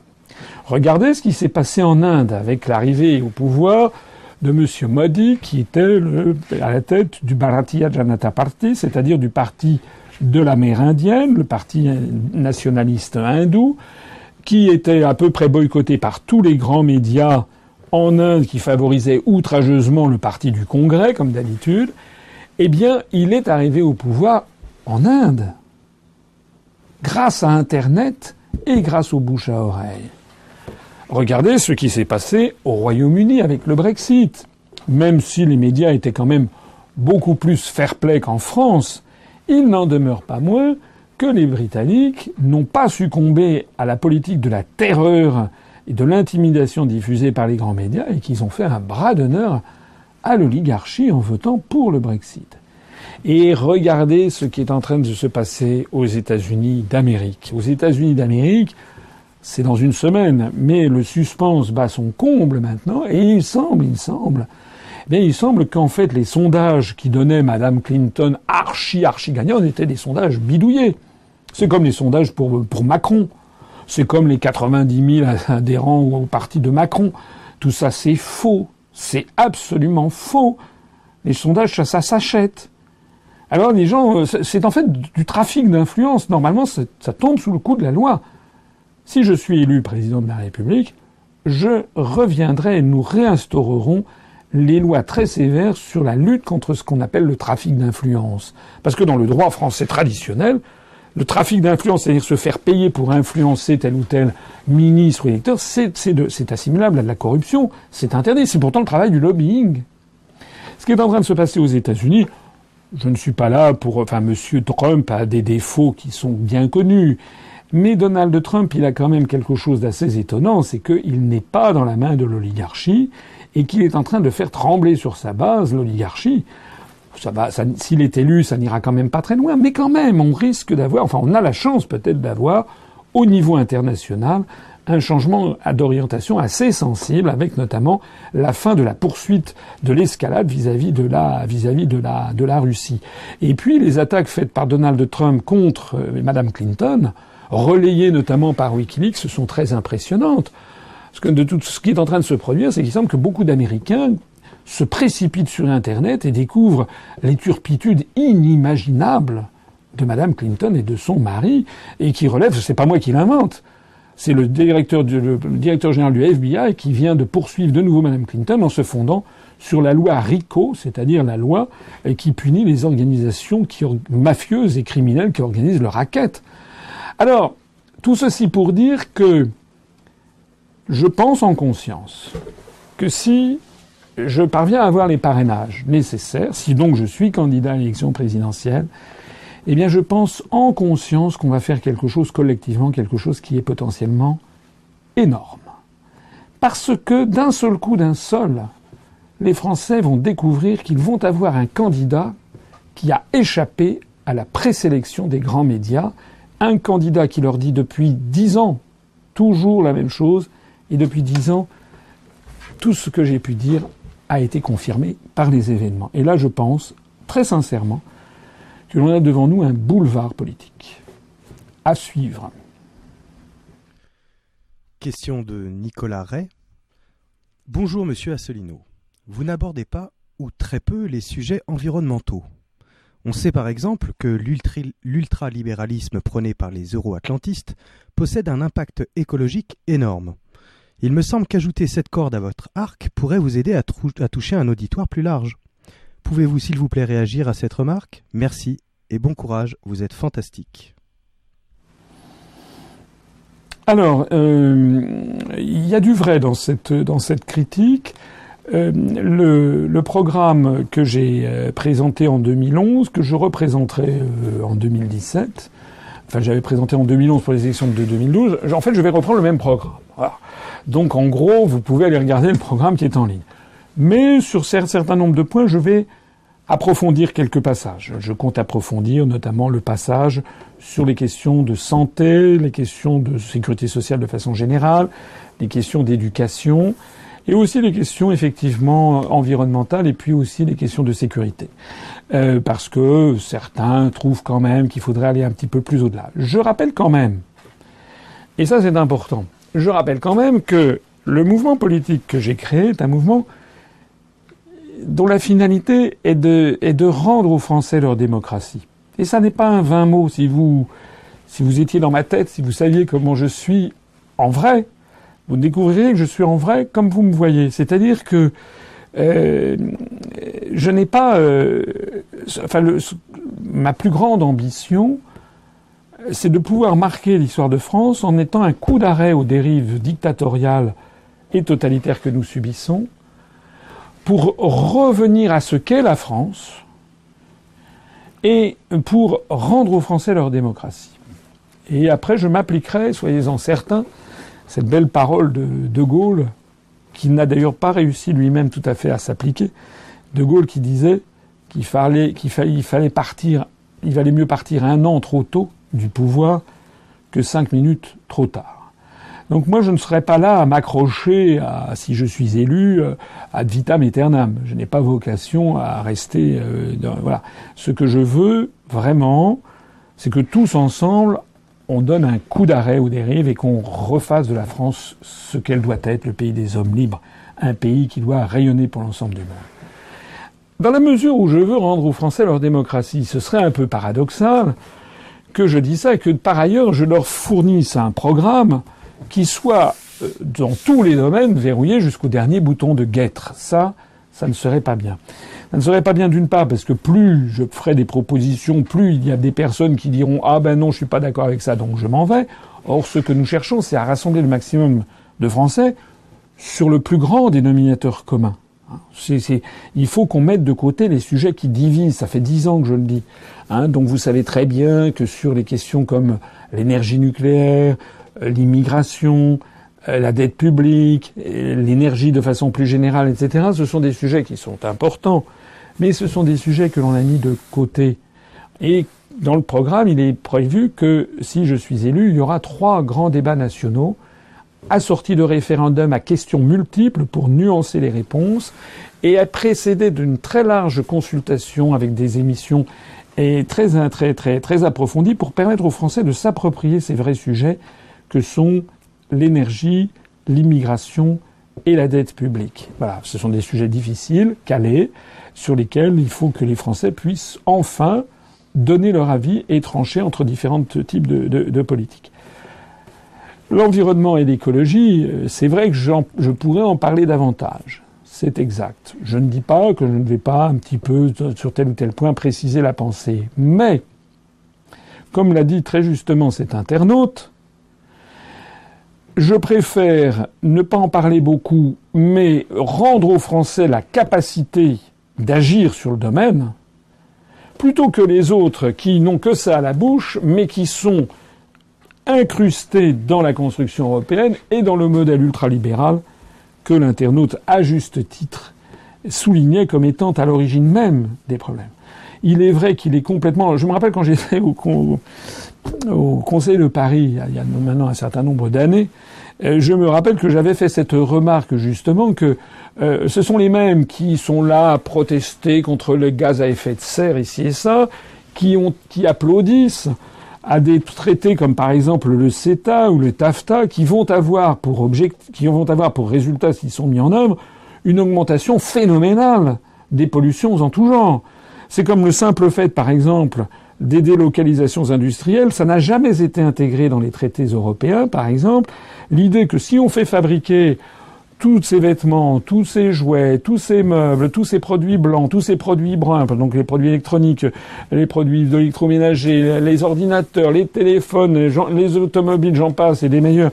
Si tout ça est fabriqué en Chine, au Bangladesh, en Inde, ou je ne sais pas où, c'est-à-dire à des milliers de kilomètres, ben, ça va procurer d'abord sur place, il y a des contraintes environnementales qui sont très faibles, or la Terre n'est qu'un seul et même, euh, comment dirais-je, biotope, euh, mais de surcroît, ça va produire des effets, des, des gaz à effet de serre considérables euh, sur sur sur sur des années. Or ça, ça n'a jamais été intégré, c'est tout à fait choquant. Donc ça, j'insisterai là-dessus.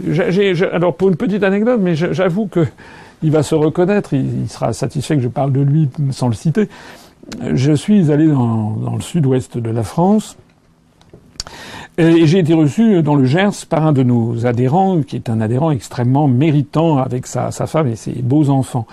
Et il a eu la gentillesse de m'héberger pendant, pendant deux jours mon passage dans le Gers et il m'a fait découvrir, il a construit lui-même une maison, je ne savais pas que ça existait, je crois qu'il n'y en a qu'une vingtaine en France, d'après ce qu'il me disait, ce qu'on appelle une maison passive. C'est-à-dire que j'ai eu la stupéfaction de voir, il a construit une maison qui est magnifique avec des murs qui font 70 cm d'épaisseur, puis à l'intérieur, il y a je ne sais quel polyuréthane ou mousse de je ne sais pas quoi, je n'y connais rien, eh, mais qui fait que la maison, elle est totalement, euh, totalement hermétique, si j'ose dire, à, à l'extérieur, extrêmement bien calorifugée. Il y a par, ailleurs construit ce qu'on appelle, je crois, un puits canadien ou quelque chose comme ça, c'est-à-dire sur 200 mètres, c'est une espèce de système d'aération qui remonte à très très loin, qui est connu depuis des siècles. Eh bien dans cette maison, dans laquelle j'ai séjourné deux jours, il n'y a pas de chauffage. Et j'avoue que je ne savais pas que ça pouvait exister. Voilà. Alors je me dis, mais c'est hallucinant quand on y réfléchit. C'est-à-dire que quand on pense euh, que euh, si on avait des normes de cette nature sur l'habitat, on pourrait avoir euh, alors partout, en tout cas déjà dans tout le sud de la France, le sud-ouest, mais, même avec un chauffage peut-être minimal dans les zones les plus froides de France, on pourrait diminuer de façon colossale la consommation énergétique euh, pour le chauffage euh, si on mettait progressivement aux normes les maisons. J'avoue que j'ai été, euh, un peu stupéfait. J'ai toujours un petit peu, mon côté un petit peu rationnel, rationnel, toujours un petit peu méfiant quand on me dit un truc formidable. Mais là, je l'ai constaté. Il faisait 5 degrés dehors, et puis on revient d'une réunion publique où il y avait eu beaucoup de monde d'ailleurs, à Auch, et puis euh, on revient, il y avait 23 degrés chez lui sans aucun chauffage. J'ai été épaté. Voilà. Alors ça, par exemple, c'est typiquement le genre de choses sur lesquelles euh, je pense qu'il faudrait mettre l'accent Euh, qui peut être contre À part peut-être des très grandes majors pétrolières. Enfin, c'est pas mon électorat. Question de Philippe Penard. Que ferez-vous contre la télévision? Qui débilise et asservit notre peuple à la consommation alors je renvoie à mon programme euh, présenté en décembre 2011. Je n'ai pas grand-chose à, changer. C'est un vrai sujet. Moi, je suis très très très préoccupé par ça parce que la télévision, qui devait être dans les années 50, avait été présentée aux populations comme un formidable moyen d'émancipation, d'éducation populaire et autres. En fait, est devenue désormais un formidable moyen d'abrutissement de, la la population. Alors nous, ce que j'ai prévu, c'est d'abord la renationalisation de TF1. Euh, effectivement, j'avoue que je ne mets pas tous les atouts de mon côté pour être invité sur TF1, mais je m'en fiche. Je ne fais pas un programme pour plaire aux propriétaires de TF1, qui d'ailleurs, s'il y a renationalisation, sera défrayé par une juste et préalable indemnité, comme c'est précisé dans la Déclaration des droits de l'homme et du citoyen du 1789, lorsqu'il est question justement d'expropriation. De, pourquoi TF1 Parce que c'est la télévision qui formate l'opinion publique en France de façon majeure. C'est la première chaîne de télévision. Il est d'ailleurs tout à fait scandaleux euh, que le ministre, euh, c'était François Léotard à l'époque en 87, ait décidé de privatiser la première chaîne de télévision.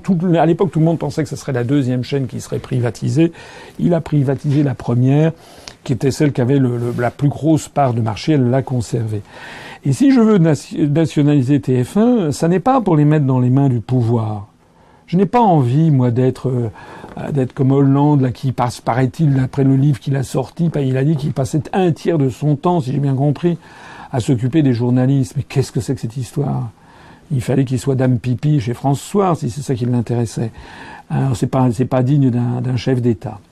Non, ce que je veux, c'est si nous renationalisons TF1, ça n'est pas du tout pour les mettre dans les mains du pouvoir, c'est pour lui la, confier. J'ai dit tout à l'heure que le CSA devrait appuyer ses décisions sur un panel très important de téléspectateurs qui, par exemple, demanderaient d'avoir tel ou tel passage de, personnalité à, la télévision.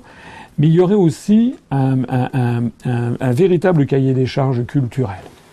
Ça n'est pas impossible. Si on regarde la télé britannique, elle a des défauts, mais la BBC, les émissions à la BBC sont en général meilleures que les émissions euh, en, France. Nous, maintenant, on a une télé poubelle euh, qui diffuse, dans le meilleur des cas, ce sont des séries américaines qui ne sont pas sans valeur. Si ça a du succès, les séries hollywoodiennes, elles sont assez finement observées du point de vue psychologique et autres.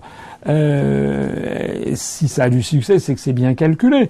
Il ne s'agit pas d'interdire ça, mais il s'agit d'ouvrir d'ouvrir l'esprit de mes concitoyens sur, euh, sur le monde. Alors je l'ai déjà dit, la télévision française, en particulier la première chaîne de télévision, mais ça sera vrai aussi de l'ensemble du service public, donc de, France 2 et France 3. Euh, et alors les autres, on les laissera privés. Euh, voilà, s'il y a des gens qui veulent décidément euh, voir, voir de, se, se, être débiles, ben, ils pourront, ils pourront aller sur d'autres chaînes. Mais ces, ces télévisions du service public auront une vraie mission de service public, notamment pas seulement de représenter les différentes opinions de, de, de politiques, mais aussi quelque chose qui m'est vraiment extrêmement cher. C'est une des choses qui m'est le plus cher au monde, c'est de, enfin, on me connaît.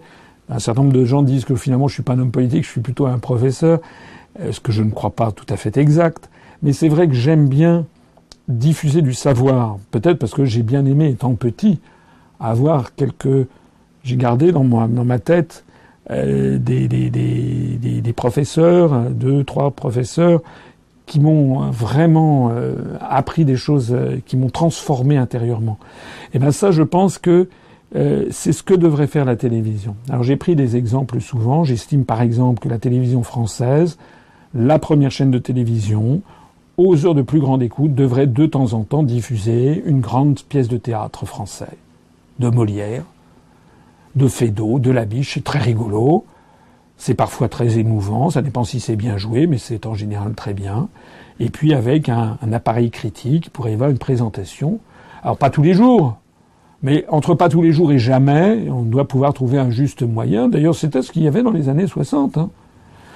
Il n'est pas normal non plus qu'on ne voit pas des films euh, français des années 30, euh, des années 40, des années 50, des très grands films français de notre histoire. Il n'est pas normal que l'on ne voit jamais euh, un opéra ou pratiquement jamais. Euh, je parle pas des. Alors certains vont dire oui, mais sur Canal ou sur Arte à 2 heures du matin. Oui, mais moi je parle pas de télévision qui font 1% de, de, de part de marché. Je parle ou 0,5. Je parle de, d'émissions qui font 25%, 30%. Il faut faire de l'éducation populaire.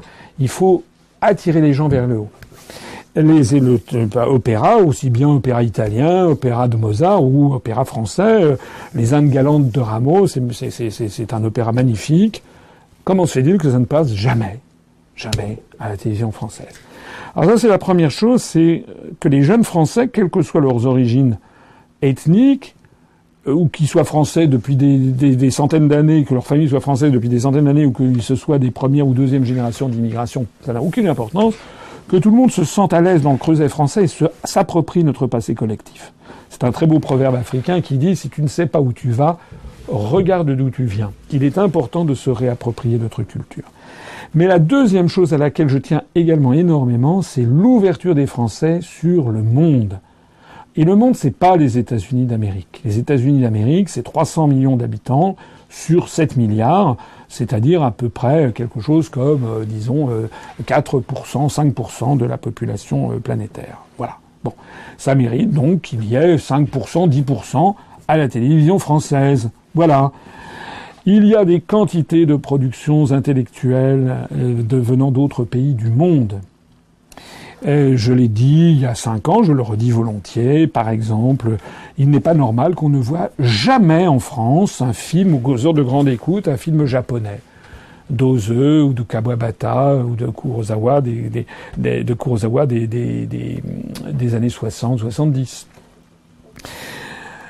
Il n'est pas normal qu'on ne voit pas de films russes il n'est pas normal que l'on ne voit pas de films indiens. Les premiers producteurs mondiaux de films, c'est l'Inde avec ce qu'on appelle Bollywood à Bombay.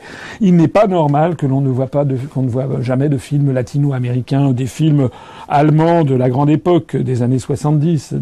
Il n'est pas normal que l'on ne voit pas de films africains.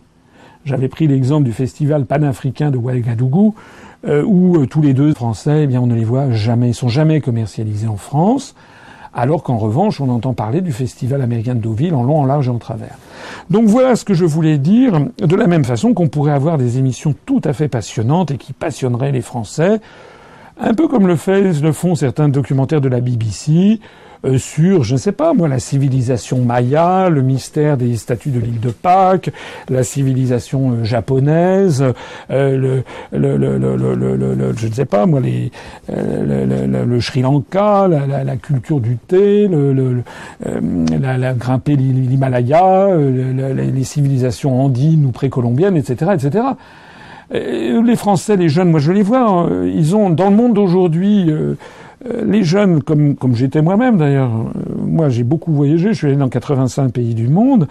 Les jeunes d'aujourd'hui, ils ont envie d'aller où? Ils ont envie d'aller à Marrakech, à Djerba, à Bangkok, euh, à Tokyo, à, New York, aux Antilles, à, Saint, à, Saint-Domingue, etc., etc. Donc, il faut tenir compte de ça. Il faut, et je pense que ça serait très apprécié par les Français, à condition que ce soit bien fait, d'avoir cette ouverture sur le monde. Je pense que les Français d'ailleurs sont mûrs pour arrêter avec ce lavage de cerveau euh, états-unien permanent. Question de Cyril Gauguin. Bonsoir. Vous, passionné par l'histoire de France, que pensez-vous de l'idée selon laquelle il faut supprimer des programmes scolaires les passages gênants de notre histoire, ou bien de les aborder sous l'angle des excuses? Euh, C'est une question euh, qui comporte sa réponse. Voilà. Ce qui est vrai, c'est que on ne peut pas avoir à tous les âges la même présentation de l'histoire. Voilà. On ne peut pas apprendre à des enfants de 6 ans l'histoire comme on en parle à des adolescents de 12 ans, à des étudiants de 20 ans, à des jeunes adultes de 35 ou à des adultes d'âge mûr de 50 ans. Voilà. Euh, parce que à chaque âge, on a on a un bagage intellectuel supérieur normalement, on a plus d'expérience de la vie, on est plus sensible aux nuances, et puis normalement, si une vie est bien menée, on a acquis un certain nombre de connaissances qui permettent de tout reboucler. Euh, ce que je crois absolument fondamental, d'ailleurs c'est dans le programme présidentiel, c'est qu'il faut absolument que les Français renouent avec leur histoire et que cette histoire, elle doit, elle doit être fidèle à euh, une vision de la France. Euh, j'ai fait une conférence sur l'histoire de France qui est très très largement appréciée. J'ai vu des tas de gens de tous les âges, de toutes les conditions, y compris des, gens, des, gens qui sont de familles françaises depuis des, décennies, mais aussi des jeunes Français d'origine immigrée. J'ai eu énormément de compliments sur cette conférence sur l'histoire de France, parce qu'il y a beaucoup beaucoup de gens qui ont appris des tas de choses. J'ai eu aussi quelques critiques les critiques m'ont dit oui, mais alors voilà, c'est le roman national ici et ça. Bien sûr que euh, parler pendant une conférence pendant trois ou quatre heures de l'histoire de France, euh, parler de 2000 ans en quatre heures, on est obligé de faire des raccourcis. Ça, c'est vrai. Mais ce que je vois aussi, c'est qu'il y a des gens et des structures qui sont dans une entreprise de démolition systématique. Voilà. Quand je vais sur Wikipédia, par exemple, sur la page Jeanne d'Arc, alors on, à la fin de la lecture, on ne sait plus où on en est. On ne sait plus si Jeanne d'Arc existait, peut-être qu'elle n'existait pas, peut-être que c'était un homme, peut-être que c'était deux femmes, enfin, voilà. Donc, euh, systématiquement, il y a des, entreprises de démolition euh, de, notre histoire nationale. Euh, pourquoi pas avec des gens qui ont 50 ans, qui sont à la maturité, on peut effectivement réfléchir. Mais face à des jeunes, à des, enfants, des adolescents, etc., ils ont besoin d'avoir des structures solides et stables, ils ont besoin de connaître des grandes choses. J'observe d'ailleurs que ceux qui démolissent notre histoire nationale, en général, ne démolissent pas celle des autres. Je me rappelle comment... Je ne suis pas un grand admirateur de Napoléon, je suis un admirateur du général Bonaparte. Napoléon, malheureusement, il, a sombré dans le. Je vais pas me faire des amis, mais euh, il, a, il, a, il est tombé dans le, dans le mythe de l'empire universel. Donc euh, Bonaparte, c'est un type euh, formidable qui sauve la Révolution française. C'est un type qui a un dynamisme, c'est un génie absolu. Napoléon va tomber dans ce rêve de l'empire universel et en fait il va mener d'ailleurs la France à sa, à sa perte. mais néanmoins, néanmoins j'ai quand même été assez, assez choqué de voir que la France officielle est allée célébrer Trafalgar, la bataille de Trafalgar, bataille maritime, ou d'ailleurs gagnée par l'amiral Nelson, mais qui ne l'a pas emporté au paradis puisqu'il est mort pendant la bataille. Euh, la bataille de Trafalgar, qui a été pour la marine française et pour la, France un, coup de Trafalgar, c'est le coup de le dire. C'est-à-dire, ça a été une bataille, une défaite vraiment euh, structurelle pour, pour Napoléon. Euh, la France a jugé nécessaire d'aller euh, célébrer au Royaume-Uni, en envoyant le porte-avions Charles de Gaulle, s'il vous plaît, euh, d'aller célébrer la bataille de Trafalgar. Moi, je ne l'aurais pas fait parce que j'ai pas envie, j'ai pas envie, j'ai pas envie de célébrer les défaites de la France. Voilà. En revanche, alors j'ai d'autant moins envie de le faire que lorsque il y a eu la, la commémoration du bicentenaire d'Austerlitz, et encore une fois, je ne suis pas un, admirateur inconditionnel de Napoléon pour les raisons que j'ai évoquées, mais quand même, Austerlitz, c'est la, c'est la quintessence du génie militaire. C'est quelque chose, c'est une victoire éblouissante, hein, le soleil d'Austerlitz. Eh bien, la France ne s'y est pas fait représenter. C'est incroyable. Austerlitz, ça se trouve en Bohème, euh, enfin en Moravie plus exactement, c'est-à-dire en la partie est de la République tchèque. Et eh ce sont les, Tchèques euh, qui ont commémoré. Euh, enfin, où est-ce qu'on va, quoi Voilà. Alors, je ne suis pas là pour. Euh, je ne suis pas un cocardier, un cocorico, je ne suis pas Paul Desrouledes, mais je ne suis pas non plus l'inverse, faut pas exagérer. Les gens, c'est comme un être humain. Un être humain, il a besoin aussi d'avoir, d'être quand même une fierté légitime. Il ne peut pas passer son temps à ce qu'on lui ressasse constamment, constamment des erreurs qu'il a pu faire. Oui, c'est vrai que la France, elle a commis des crimes et des erreurs. C'est vrai. Je l'ai dit d'ailleurs dans ma conférence sur l'histoire. Mais elle n'a pas fait que ça. La France, elle a une histoire assez extraordinaire, une des plus grandes histoires d'un des plus grands pays du monde. Elle a une histoire magnifique à certains égards, une histoire de libération, d'émancipation des peuples et des nations. Et moi, je préfère qu'on mette l'accent sur les aspects positifs plutôt que sur les aspects négatifs sans les, cacher. Et puis, que ceux qui viennent me trouver, me chercher noise, eh bien, je leur dis, on va examiner votre histoire à vous. Hein. Parce que ceux, par exemple, qui avaient dit, oui, il faut pas aller célébrer Austerlitz parce que Napoléon a rétabli l'esclavage. C'est vrai que c'est tout à fait scandaleux que Napoléon ait rétabli l'esclavage. Scandaleux à notre époque. À l'époque, au début du XIXe siècle, il l'a fait à la demande notamment de Joséphine de Beauharnais et puis des colons, des, des béquets qu'il y avait dans les îles à sucre. C'était perçu, la France était très en avance de son temps. La France a été le premier pays au monde à interdire concomitamment la traite, enfin le, commerce des esclaves et, et puis l'esclavage en 1793. Celui qui a suivi, c'est le Danemark en 1797. Alors il est vrai que Napoléon a rétabli ça jusqu'à ce que ce soit définitivement aboli par Victor Schulcher en 1848. Mais ceux qui tapent sur la France à cette occasion, qui nous donnent en permanence le modèle américain, pourquoi ils ne disent pas ce que faisaient les États-Unis au même moment? George Washington, quand il meurt dans son lit le 17 décembre 1799, il y a 13 jours près, il n'a pas vu l'an 1800, il a 300 esclaves noirs dans sa propriété de Virginie. George Washington, il est l'objet de, il porte la ville des États-Unis, la capitale s'appelle Washington, il y a un État qui s'appelle l'État de Washington, les billets de banque représentent George Washington, il y a question de Washington partout. Moi, je ne suis pas là à aller donner des leçons de morale aux Américains, mais je rappelle aussi qu'en matière d'esclavage, eh bien, les Américains ont, ont aboli l'esclavage à la fin de la guerre de sécession. Ils ont été les derniers de tous les pays blancs après même la Russie d'Alexandre II qui a aboli l'esclavage en 1862. Et je rappelle que dans les années 1960, il y avait encore Malcolm, Malcolm X, Martin Luther King, parce qu'il y avait de la discrimination raciale aux États-Unis. Et d'ailleurs, il y en a encore sérieusement aux États-Unis d'Amérique. Voilà. Donc, euh, ne nous laissons pas intimider. Ayons une vision rassérénée de notre histoire. Ne cachons pas les crimes que nous avons commis, c'est vrai. Je pense que c'est bien. C'est un, vous savez, c'est, c'est une preuve de maturité que de regarder les choses en face. Mais valorisons aussi notre histoire, valorisons aussi nos grands, et puis les grandes tendances de notre histoire. En particulier, j'ai appris avec, euh, avec assez, je ne sais pas si c'est vrai, mais j'ai appris de façon assez scandalisée qu'il paraît euh, qu'on ne parle quasiment plus de la rivalité entre François Ier et Charles Quint. Si c'est vrai, c'est absolument scandaleux. Question de Vinkes le sanglier. Au-delà de la censure dont vous avez parlé précédemment, avez-vous été victime à titre personnel de menaces ou de pression? Vous sentez-vous menacé? La réponse est non. Non, non, je ne me sens pas menacé. Voilà.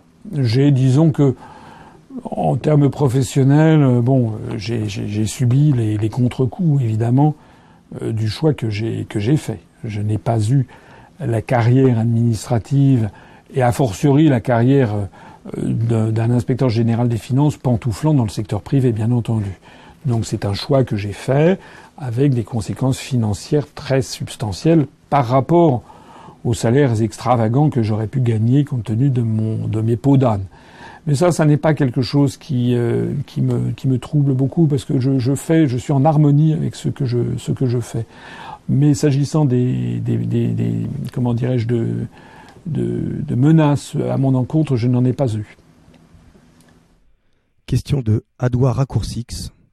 Et votre avis sur la politique extérieure à mener au Proche-Orient? En matière extérieure, de façon assez générale, je pense que nous devons revenir à peu près, pas en tout, notamment pas sur l'Afrique, mais dans, par exemple au Moyen-Orient, mais aussi dans nos relations avec les deux, avec les États-Unis, avec la, Russie, mais aussi dans les relations avec la Chine, avec le, monde latino-américain, je pense qu'on doit revenir à la politique qui était celle de la France sous Charles de Gaulle. J'ai bien dit pas en Afrique parce que sur l'Afrique il faut euh, il faut mettre euh, les compteurs à zéro, enfin pas à zéro, mais il faut euh, en finir avec la France-Afrique et bâtir un partenariat d'égal à égal entre la France et puis chacun des pays d'Afrique. Euh, c'est quelque chose qui que j'ai très à cœur parce que je pense sincèrement que l'Afrique est une, est très très grande chance pour la France pour les siècles, les prochains siècles. C'est un formidable. D'abord, ça va être là. C'est grâce à l'Afrique que la langue française est en train de s'imposer comme une des plus grandes langues du monde. Hein, je l'ai déjà souligné. Mais ne parlons pas de l'Afrique, puisque la question parlait du Moyen-Orient. Donc au Moyen-Orient, eh bien, il faut renouer avec ce qu'on appelait la grande politique arabe de la France. Voilà. C'est-à-dire que la France, justement, je parlais de François Ier, depuis que François Ier avait fait alliance avec le Grand Turc avec Soliman le Magnifique en 1526, je crois, euh, pour desserrer la, stratégie, de strangulation qu'avait défini Charles Quint à l'égard de la France. C'est depuis cette époque que la France a euh, obtenu ce qu'on a appelé les échelles du Levant. Les échelles, c'était on descendait d'une échelle pour quand on arrivait à un port, c'est-à-dire que la France avait, notamment actuellement au Liban, mais aussi en Syrie, une influence qui lui avait été reconnue à cette époque. Euh, la France doit tout faire pour essayer de garder cette influence. Malheureusement, toutes les politiques qui ont été menées maintenant depuis Sarkozy, euh, et alors encore pire avec Hollande, euh, notamment vis-à-vis de la Syrie, sont des politiques absolument suicidaires et scandaleuses. C'est absolument scandaleux.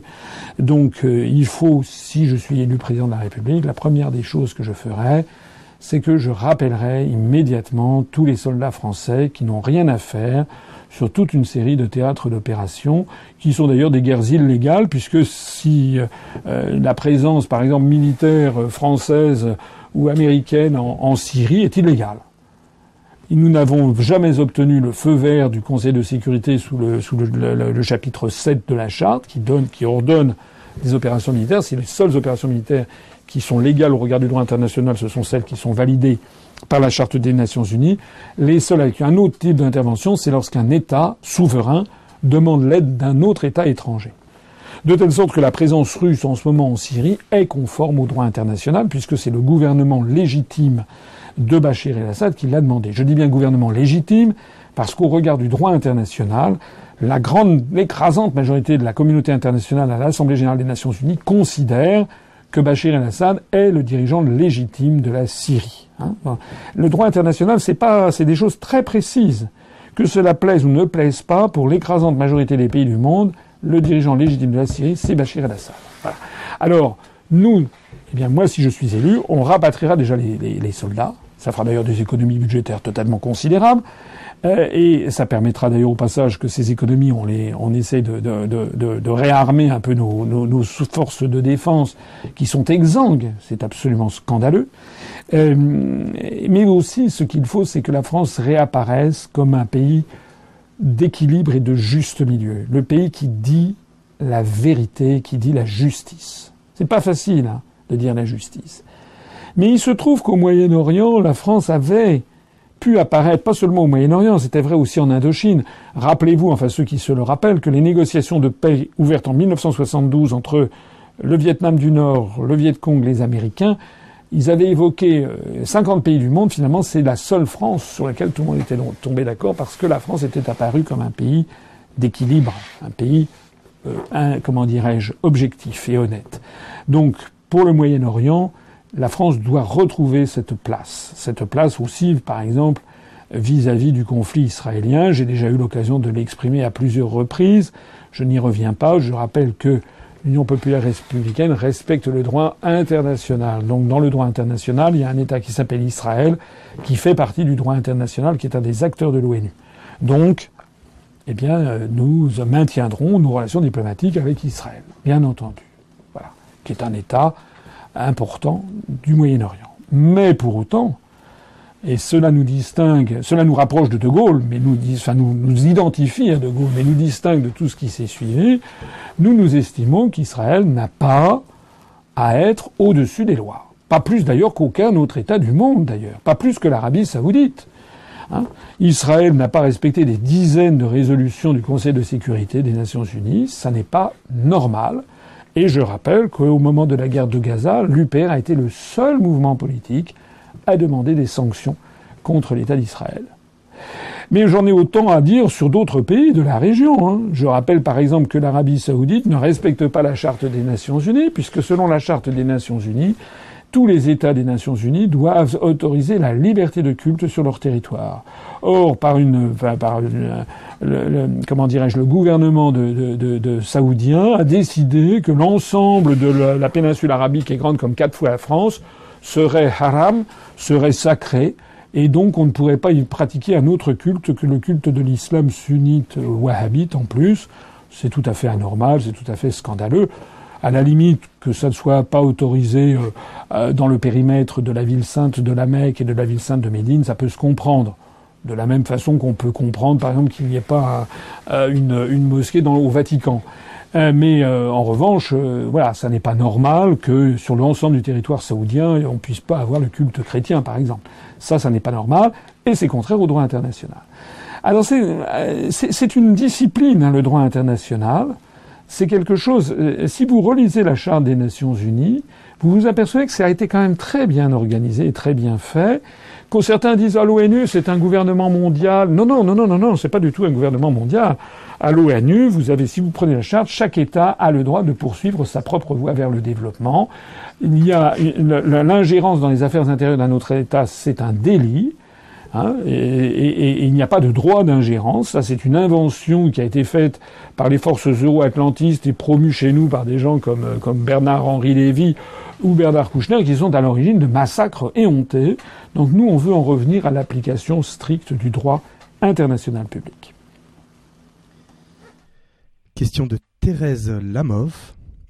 Bonsoir. Je n'ai trouvé nulle part dans vos analyses ou conférences votre position sur le système monétaire international que proposait Keynes en son temps, le fameux Bancor, dont certains reparlent ici et là sur le net. J'aimerais avoir votre avis éclairé en la matière. C'est vrai, c'est exact. Je ne me suis pas beaucoup exprimé sur le système monétaire international euh, pour plusieurs raisons. D'abord parce que c'est assez calé, c'est même très compliqué. Mais plus, c'est surtout pour une autre raison, c'est que euh, ben, je n'y peux rien. Voilà, euh, non possumus, hein, comme on dit dans l'Église. Euh, le système financier international tel que nous le connaissons est un système extrêmement injuste qui va un jour ou l'autre finir par exploser. Nul ne sait le jour et l'heure, mais ça va finir par exploser. Ça, c'est sûr. Les dérèglements des très grandes économies, notamment le dérèglement de l'économie américaine. On ne sait plus quelle est M3, c'est-à-dire la masse totale des dollars qui ont été émis par les États-Unis, pas seulement émis sous forme de billets, ça c'est c'est peanuts, mais émis sous forme de treasury bonds, sous forme de, de credit default swap, sous forme de tas de trucs, d'instruments financiers où ben, un chat n'y retrouve plus ses petits. On ne sait plus quelle est la masse de dollars existant dans le monde. Donc, euh, donc le système financier va un jour probablement éclater, exploser. Ça, c'est une chose est sûre. Mais maintenant, par quoi le remplacer? Et c'est là la difficulté, c'est que ça ne dépend pas du président de la République française ni de la France ça dépendra. C'est un petit peu comme les gens qui, ceux qui proposent un autre système international, c'est comme les gens qui proposent une autre Europe. Euh, ça, on peut toujours, je peux toujours proposer un truc style voilà Keynes, le Bancor, pourquoi pas, ou revenir à l'état noir, ou revenir à ci, revenir à ça. Mais ça n'agira pas sur le réel, parce que pour le coup, le réel, c'est d'abord des très grandes masses, très grandes masses économiques et politiques et militaires. Les États-Unis, la Chine, la Russie, l'Allemagne. La France est un joueur, mais un joueur de moindre niveau dans cet appareil. Donc c'est voilà, je sais que ma réponse est assez décevante, mais je ne vois pas très bien pour l'instant ce que l'on pourrait faire sur ce système, si ce n'est quand même que on peut envisager mais alors ça, euh, dire cela, c'est en rajouter dans le procès à charge que l'on va me faire d'être anti-américain, mais on peut envisager des procédures qui consistent à être moins dépendants de, du système du dollar c'est quand même ce qu'ont essayé de faire, ce qu'essayent de faire déjà les, BRICS, hein, Brésil, Russie, Inde, Chine et Afrique du Sud, avec leur système de banque de développement qui veut se soustraire un petit peu à la Banque mondiale, qui est une organisation euh, onusienne. Voilà. Donc, euh, euh, si je suis élu, je président, je regarderai ce que l'on peut faire, mais je ne veux pas me lancer dans des promesses que je ne tiendrai pas. C'est de façon générale, hein, sur cette question comme sur tant d'autres. Quand je dis quelque chose, j'essaye toujours de me tenir à ce que j'ai dit. Si je dis que si je suis élu, je ferai sortir la France de l'Union européenne, de l'euro et de l'OTAN, vous pouvez me croire. C'est la première chose à laquelle je m'attellerai. parce que ça ne dépend que de nous. Si je vous disais je vais réformer le système monétaire international pour qu'il soit moins injuste, Évidemment, nous irons dans ce sens, mais là, je n'ai pas les cartes en main. Question de Axel Kramazou. Que pensez-vous de la Suisse qui fait beaucoup plus de référendums que nous? Et si vous êtes élu président, feriez-vous plus de référendums? La réponse est oui. Je, la réponse est oui. Je l'ai déjà dit dans dans le programme. Euh, L'idée, euh, c'est d'abord de conserver le système actuel des référendums initiés par le président de la République. Ça, on n'y touchera pas. À ceci près quand même que ce référendum, euh, je souhaiterais qu'il puisse prendre deux visages. C'est-à-dire qu'il pourrait y avoir un référendum où le président de la République engage sa responsabilité. Par exemple, le référendum, le président de la République dit voilà, sur ce sujet, je fais un référendum, je vous appelle à dire oui et j'engage ma responsabilité. Et dans ce cas-là, si les Français votent oui, bah, c'est très bien. Si les Français votent non, à ce moment-là, il doit démissionner. Obligatoirement. C'est d'ailleurs ce qu'avait fait De Gaulle avec le référendum de 69 qu'il a raté, enfin qu'il a perdu, euh, sur euh, la réforme du Sénat et la régionalisation. Euh, lorsque De Gaulle a perdu tout ça, eh bien, il s'est appliqué cette règle, mais qui n'était pas constitutionnelle. C'était une règle éthique et déontologique qu'il s'appliquait, mais que ses successeurs n'ont pas appliquée. Lorsque Jacques Chirac a perdu le référendum de 2005 sur la Constitution européenne, par exemple, il ne se l'est pas appliqué. C'est la raison pour laquelle je pense qu'il faudrait y avoir un deuxième type de référendum, toujours lancé par le chef de l'État, toujours avec consultation du président de l'Assemblée nationale et du président du Sénat, comme c'est prévu actuellement, mais là où le président de la République n'engage pas sa responsabilité, avec comme contrainte qu'il ne doit pas dire pour qui ou pourquoi il appelle à voter. On pourrait très bien concevoir que le président de la République dise, prenons, je sais pas moi l'exemple par exemple euh, sais pas du gaz de schiste par exemple que le président de la République dise, ben voilà, on va faire un référendum pour ou contre le gaz de schiste. Je porte ça à la décision du peuple français. Et pour ce qui me concerne, j'appliquerai la décision quelle qu'elle soit et je ne donne pas de position. Donc à ce moment-là, que les Français soient votent oui ou votent non, comme le président lui-même n'aurait pas engagé sa responsabilité et n'aurait donc pas, ne serait pas partie prenante, on dégagerait on aurait ainsi, parce qu'en France, depuis le 19e siècle et depuis le recours au référendum par les deux Napoléons, Napoléon Ier et Napoléon III, il y a un goût de plébiscite euh, toujours en France. On dit oui, mais c'est pour soutenir ou non l'action du président de la République. Mais là, justement, s'il y avait clairement des, référendums que le président pose sur devant le public en disant moi, je ferai ce que vous appliquerez, je me retranche derrière l'avis du peuple souverain, il n'y a pas de raison à ce moment-là qu'il démissionne. Hein, on a voilà donc ça c'est la première idée. C'est l'idée qu'il y ait des référendums où le président euh, impose une solution, enfin impose, propose une solution, puis s'il est battu, eh ben il démissionne. Il a été désavoué par les Français. L'autre possibilité, il fait des référendums ouverts, lui ne dit pas et il ne laisse jamais filtrer. Il se tient à un strict devoir de réserve, un peu comme la reine d'Angleterre au moment du référendum. Il ne dit rien et il prend le résultat.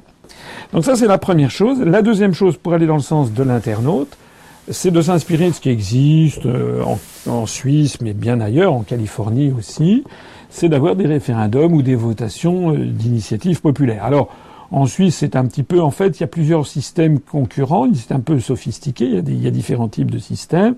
Euh, moi, je pense qu'il, c'est en tout cas ce que j'ai proposé, le référendum d'initiative populaire, cette fois-ci qui échappe à la, volonté du président de la République. C'est le peuple qui se saisit euh, d'une question et qui euh, doit collecter un nombre, par exemple, du style, je ne sais pas, 500 000 signatures, euh, 800 000 signatures, dûment validées en préfecture, où les gens mettent leur nom, prénom, etc., où ils participent, ils demandent un référendum, pour bien être sûr qu'on a la, le quota.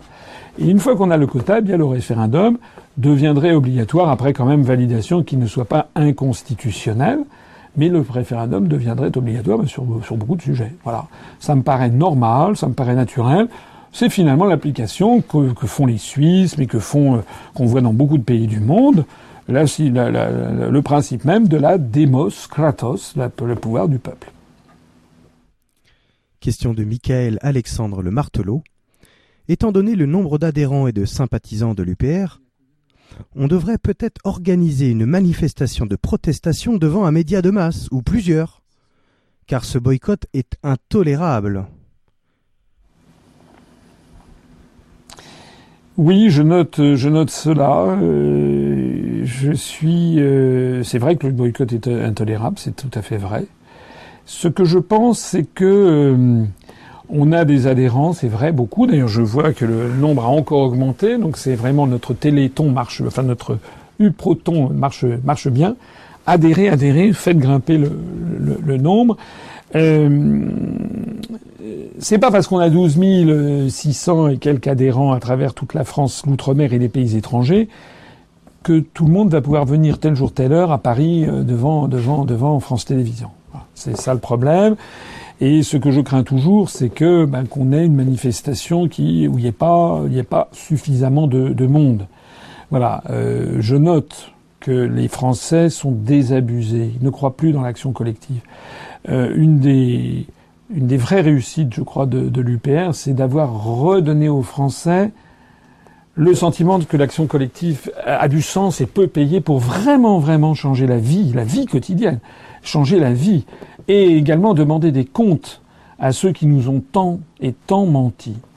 Euh, mais c'est un gros travail, vous le savez autour de vous quand vous en parlez. Combien de gens vous parfois vous désespérez parce que les gens autour de vous ne veulent pas s'intéresser, vous disent ah oui mais une conférence de trois heures c'est trop long, etc. Bon, alors qu'ils vont passer des heures et des heures à chercher leur euh, leur prochain forfait téléphonique. Bon, donc il y a une temps, voilà, il y a beaucoup de Français qui ont baissé les bras. Et ce que je crains, c'est que voilà, on, on n'est pas la, la, démonstration de force que l'on que l'on que l'on pourrait espérer. Regardez les syndicats, par exemple, regardez les, manifestations du 1er mai. C'est c'est souvent un peu un peu pitoyable. Alors que la situation n'a jamais été aussi mauvaise du point de vue social, alors qu'on remet en cause le droit du travail, les droits de tas de trucs, finalement, on a le sentiment de beaucoup d'apathie. Euh, c'est fait pour d'ailleurs, hein, puisque les médias ont mis une chape de plomb. Je ne dis pas qu'on ne le fera jamais. Hein. Voilà, je réponds à euh, cet internaute. Je ne dis pas qu'on le fera jamais. Pour l'instant, nous allons essayer, nous essayons d'autres, d'autres voies. Et puis finalement, comme je le disais tout à l'heure, notre mouvement se développe bien. Se développe bien. Il pourrait se développer évidemment beaucoup plus vite. Mais il y a quelque chose de très artificiel, hein, genre ceux qui sont à la gonflette avec les médias. Hein. Regardez Nouvelle Donne, regardez Nous Citoyens, regardez Elpis, là, le parti de, de Benoît Hamon, regardez Montebourg, regardez Macron, tous ces trucs-là. Alors ils ont tous les médias, et puis finalement, au bout du compte, le précipité, au bout de six mois, un an, deux, euh, rien. Nous, nous ne cessons d'augmenter malgré le silence des médias ça prouve qu'on a devant nous un boulevard lorsque les médias vont être obligés de parler de nous. Il est 23h40, je vous propose donc la dernière question. Romain Dupin. Certains de mes amis défendent l'idée que l'UPR est un parti assez antilibéral, et donc à gauche. Que répondre à l'idée que l'UPR est de gauche? Bah, on m'a reproché tout et son contraire, en fait. Il y a des gens qui disent que l'UPR est d'extrême droite, il y en a d'autres qui disent que l'UPR est un sous-marin de l'UMP, enfin des républicains, il y en a d'autres qui disent qu'on est centriste, il y en a d'autres qu'on est, qu'on est anti-américain, il y en a d'autres qui disent qu'on est de gauche, etc. Euh, J'aurais tendance à dire ce que disait De Gaulle, tout le monde nous critique, ça prouve qu'on est dans la bonne direction. Voilà. Euh, objectivement, Bon, moi, j'ai pas une allure de type de gauche. Hein. Je me connais. Je suis comme je suis, comme comme la nature m'a fait. Euh, j'ai plutôt, j'ai pas le physique, voilà, j'ai pas le physique de Karl Liebknecht ou de ou de Karl Marx. Bon, je n'ai pas non plus un pédigré, euh, euh, voilà, de, de, de gauche. J'ai pas non plus un pédigré très à droite. Comme je l'ai dit, quand j'étais en cabinet chez Monsieur de Charette, par exemple, aux affaires étrangères, la politique française était une politique sous Chirac beaucoup plus à gauche qu'aujourd'hui. Aujourd'hui, nous avons des politiques d'extrême droite dans tous les domaines. Hein. Des guerres illégales, on se, on se, on est derrière des mouvements néo-nazis euh, ici ou là en Ukraine, dans les pays baltes. On a une politique antisociale de casse de tous les acquis sociaux. On a une politique d'extrême droite. Moi, personnellement, je sais qui je suis. Dans ma famille, quand j'étais petit, les, les, les parents, les grands-parents, les oncles, les tantes, il y avait des gens d'un peu tous les horizons. Je me sens à l'aise, vraiment avec l'Union populaire républicaine où il y a des gens venus de tous les horizons. Vraiment. Euh, c'est comme un être humain. C'est comme on disait, est-ce que vous préférez votre pied droit ou votre pied gauche? Bon, euh, ben, en fait, on a besoin des deux. Voilà. Euh, il faut avoir les deux pour pouvoir marcher. Ben, c'est pareil pour un, pour, pour un État. Alors cela étant, je peux comprendre que certains trouvent que le programme que j'ai présenté est un programme ben, très à gauche, parce que quand on voit la liste des nationalisations que nous proposons ou des interdictions de privatiser et l'inscription de ça dans les services publics non privatisables par nature, ben, ça paraît surprenant. Je rappelle EDF, GDF, la SNCF, France Télécom, TF1, TDF, euh, tous les réseaux, toutes les sociétés d'adduction d'eau et puis tous les réseaux d'autoroutes. Je dois en avoir oublié, je prie ceux que j'ai oublié de m'excuser. Je renvoie au, programme et également toute banque bénéficiant de, de fonds publics. Il est vrai qu'aujourd'hui, ce programme paraît très très à gauche et antilibéral, comme vous avez dit. Mais en réalité, si vous le comparez au programme commun de la gauche de 1972 que François Mitterrand a commencé à appliquer en 1981, ce programme-là était beaucoup plus à gauche, puisque lui, il précédait à la nationalisation de tout le secteur bancaire, à la nationalisation de plein d'industries. Donc il était beaucoup plus à gauche. Alors il est vrai que le programme actuel que je présente est un programme qui paraît à gauche, mais pourquoi? Parce que toute la société française s'est décentrée vers la droite, l'extrême droite et, l'ultralibéralisme économique sur influence de Bruxelles euh, et, de la Commission européenne et des traités européens. Euh, en réalité, le programme que j'ai présenté s'inscrit dans la droite ligne du programme du Conseil national de la résistance de 43-44, où certes il y avait des communistes, à l'époque, c'était des vrais communistes. Parce que le PCF aujourd'hui n'est pas communiste. Euh, mais il y avait aussi des socialistes, il y avait des chrétiens sociaux, il y avait des gaullistes, il y avait même des gens d'extrême droite de la cagoule. Ils étaient peu nombreux, mais De Gaulle avait tenu à ce qu'ils fussent au CNR à partir du moment où ils étaient euh, des fidèles disciples de Maurras, par exemple, très anti-allemands. Donc le CNR regroupait toutes les familles politiques et également les différentes catégories sociales, puisque dans le programme du CNR, il est question dès la première page de l'union des patrons et des ouvriers, ce qui, pour le moins, n'est pas, pas marxiste. Voilà. Alors, je, je, comprends que des gens puissent trouver que le programme n'est pas, pas libéral. Euh, il n'est pas ultra-libéral. Mais je pense qu'il revient. C'est un après après être allé sans doute très très loin, beaucoup trop loin en 82. Euh, en tout cas, c'est mon avis. Après, on est allé beaucoup trop loin dans l'autre sens. Et il faut donc revenir à quelque chose qui convient à la société française, qui n'est pas la société anglo-saxonne. Je l'ai répété mille fois, donc je le répète encore une fois.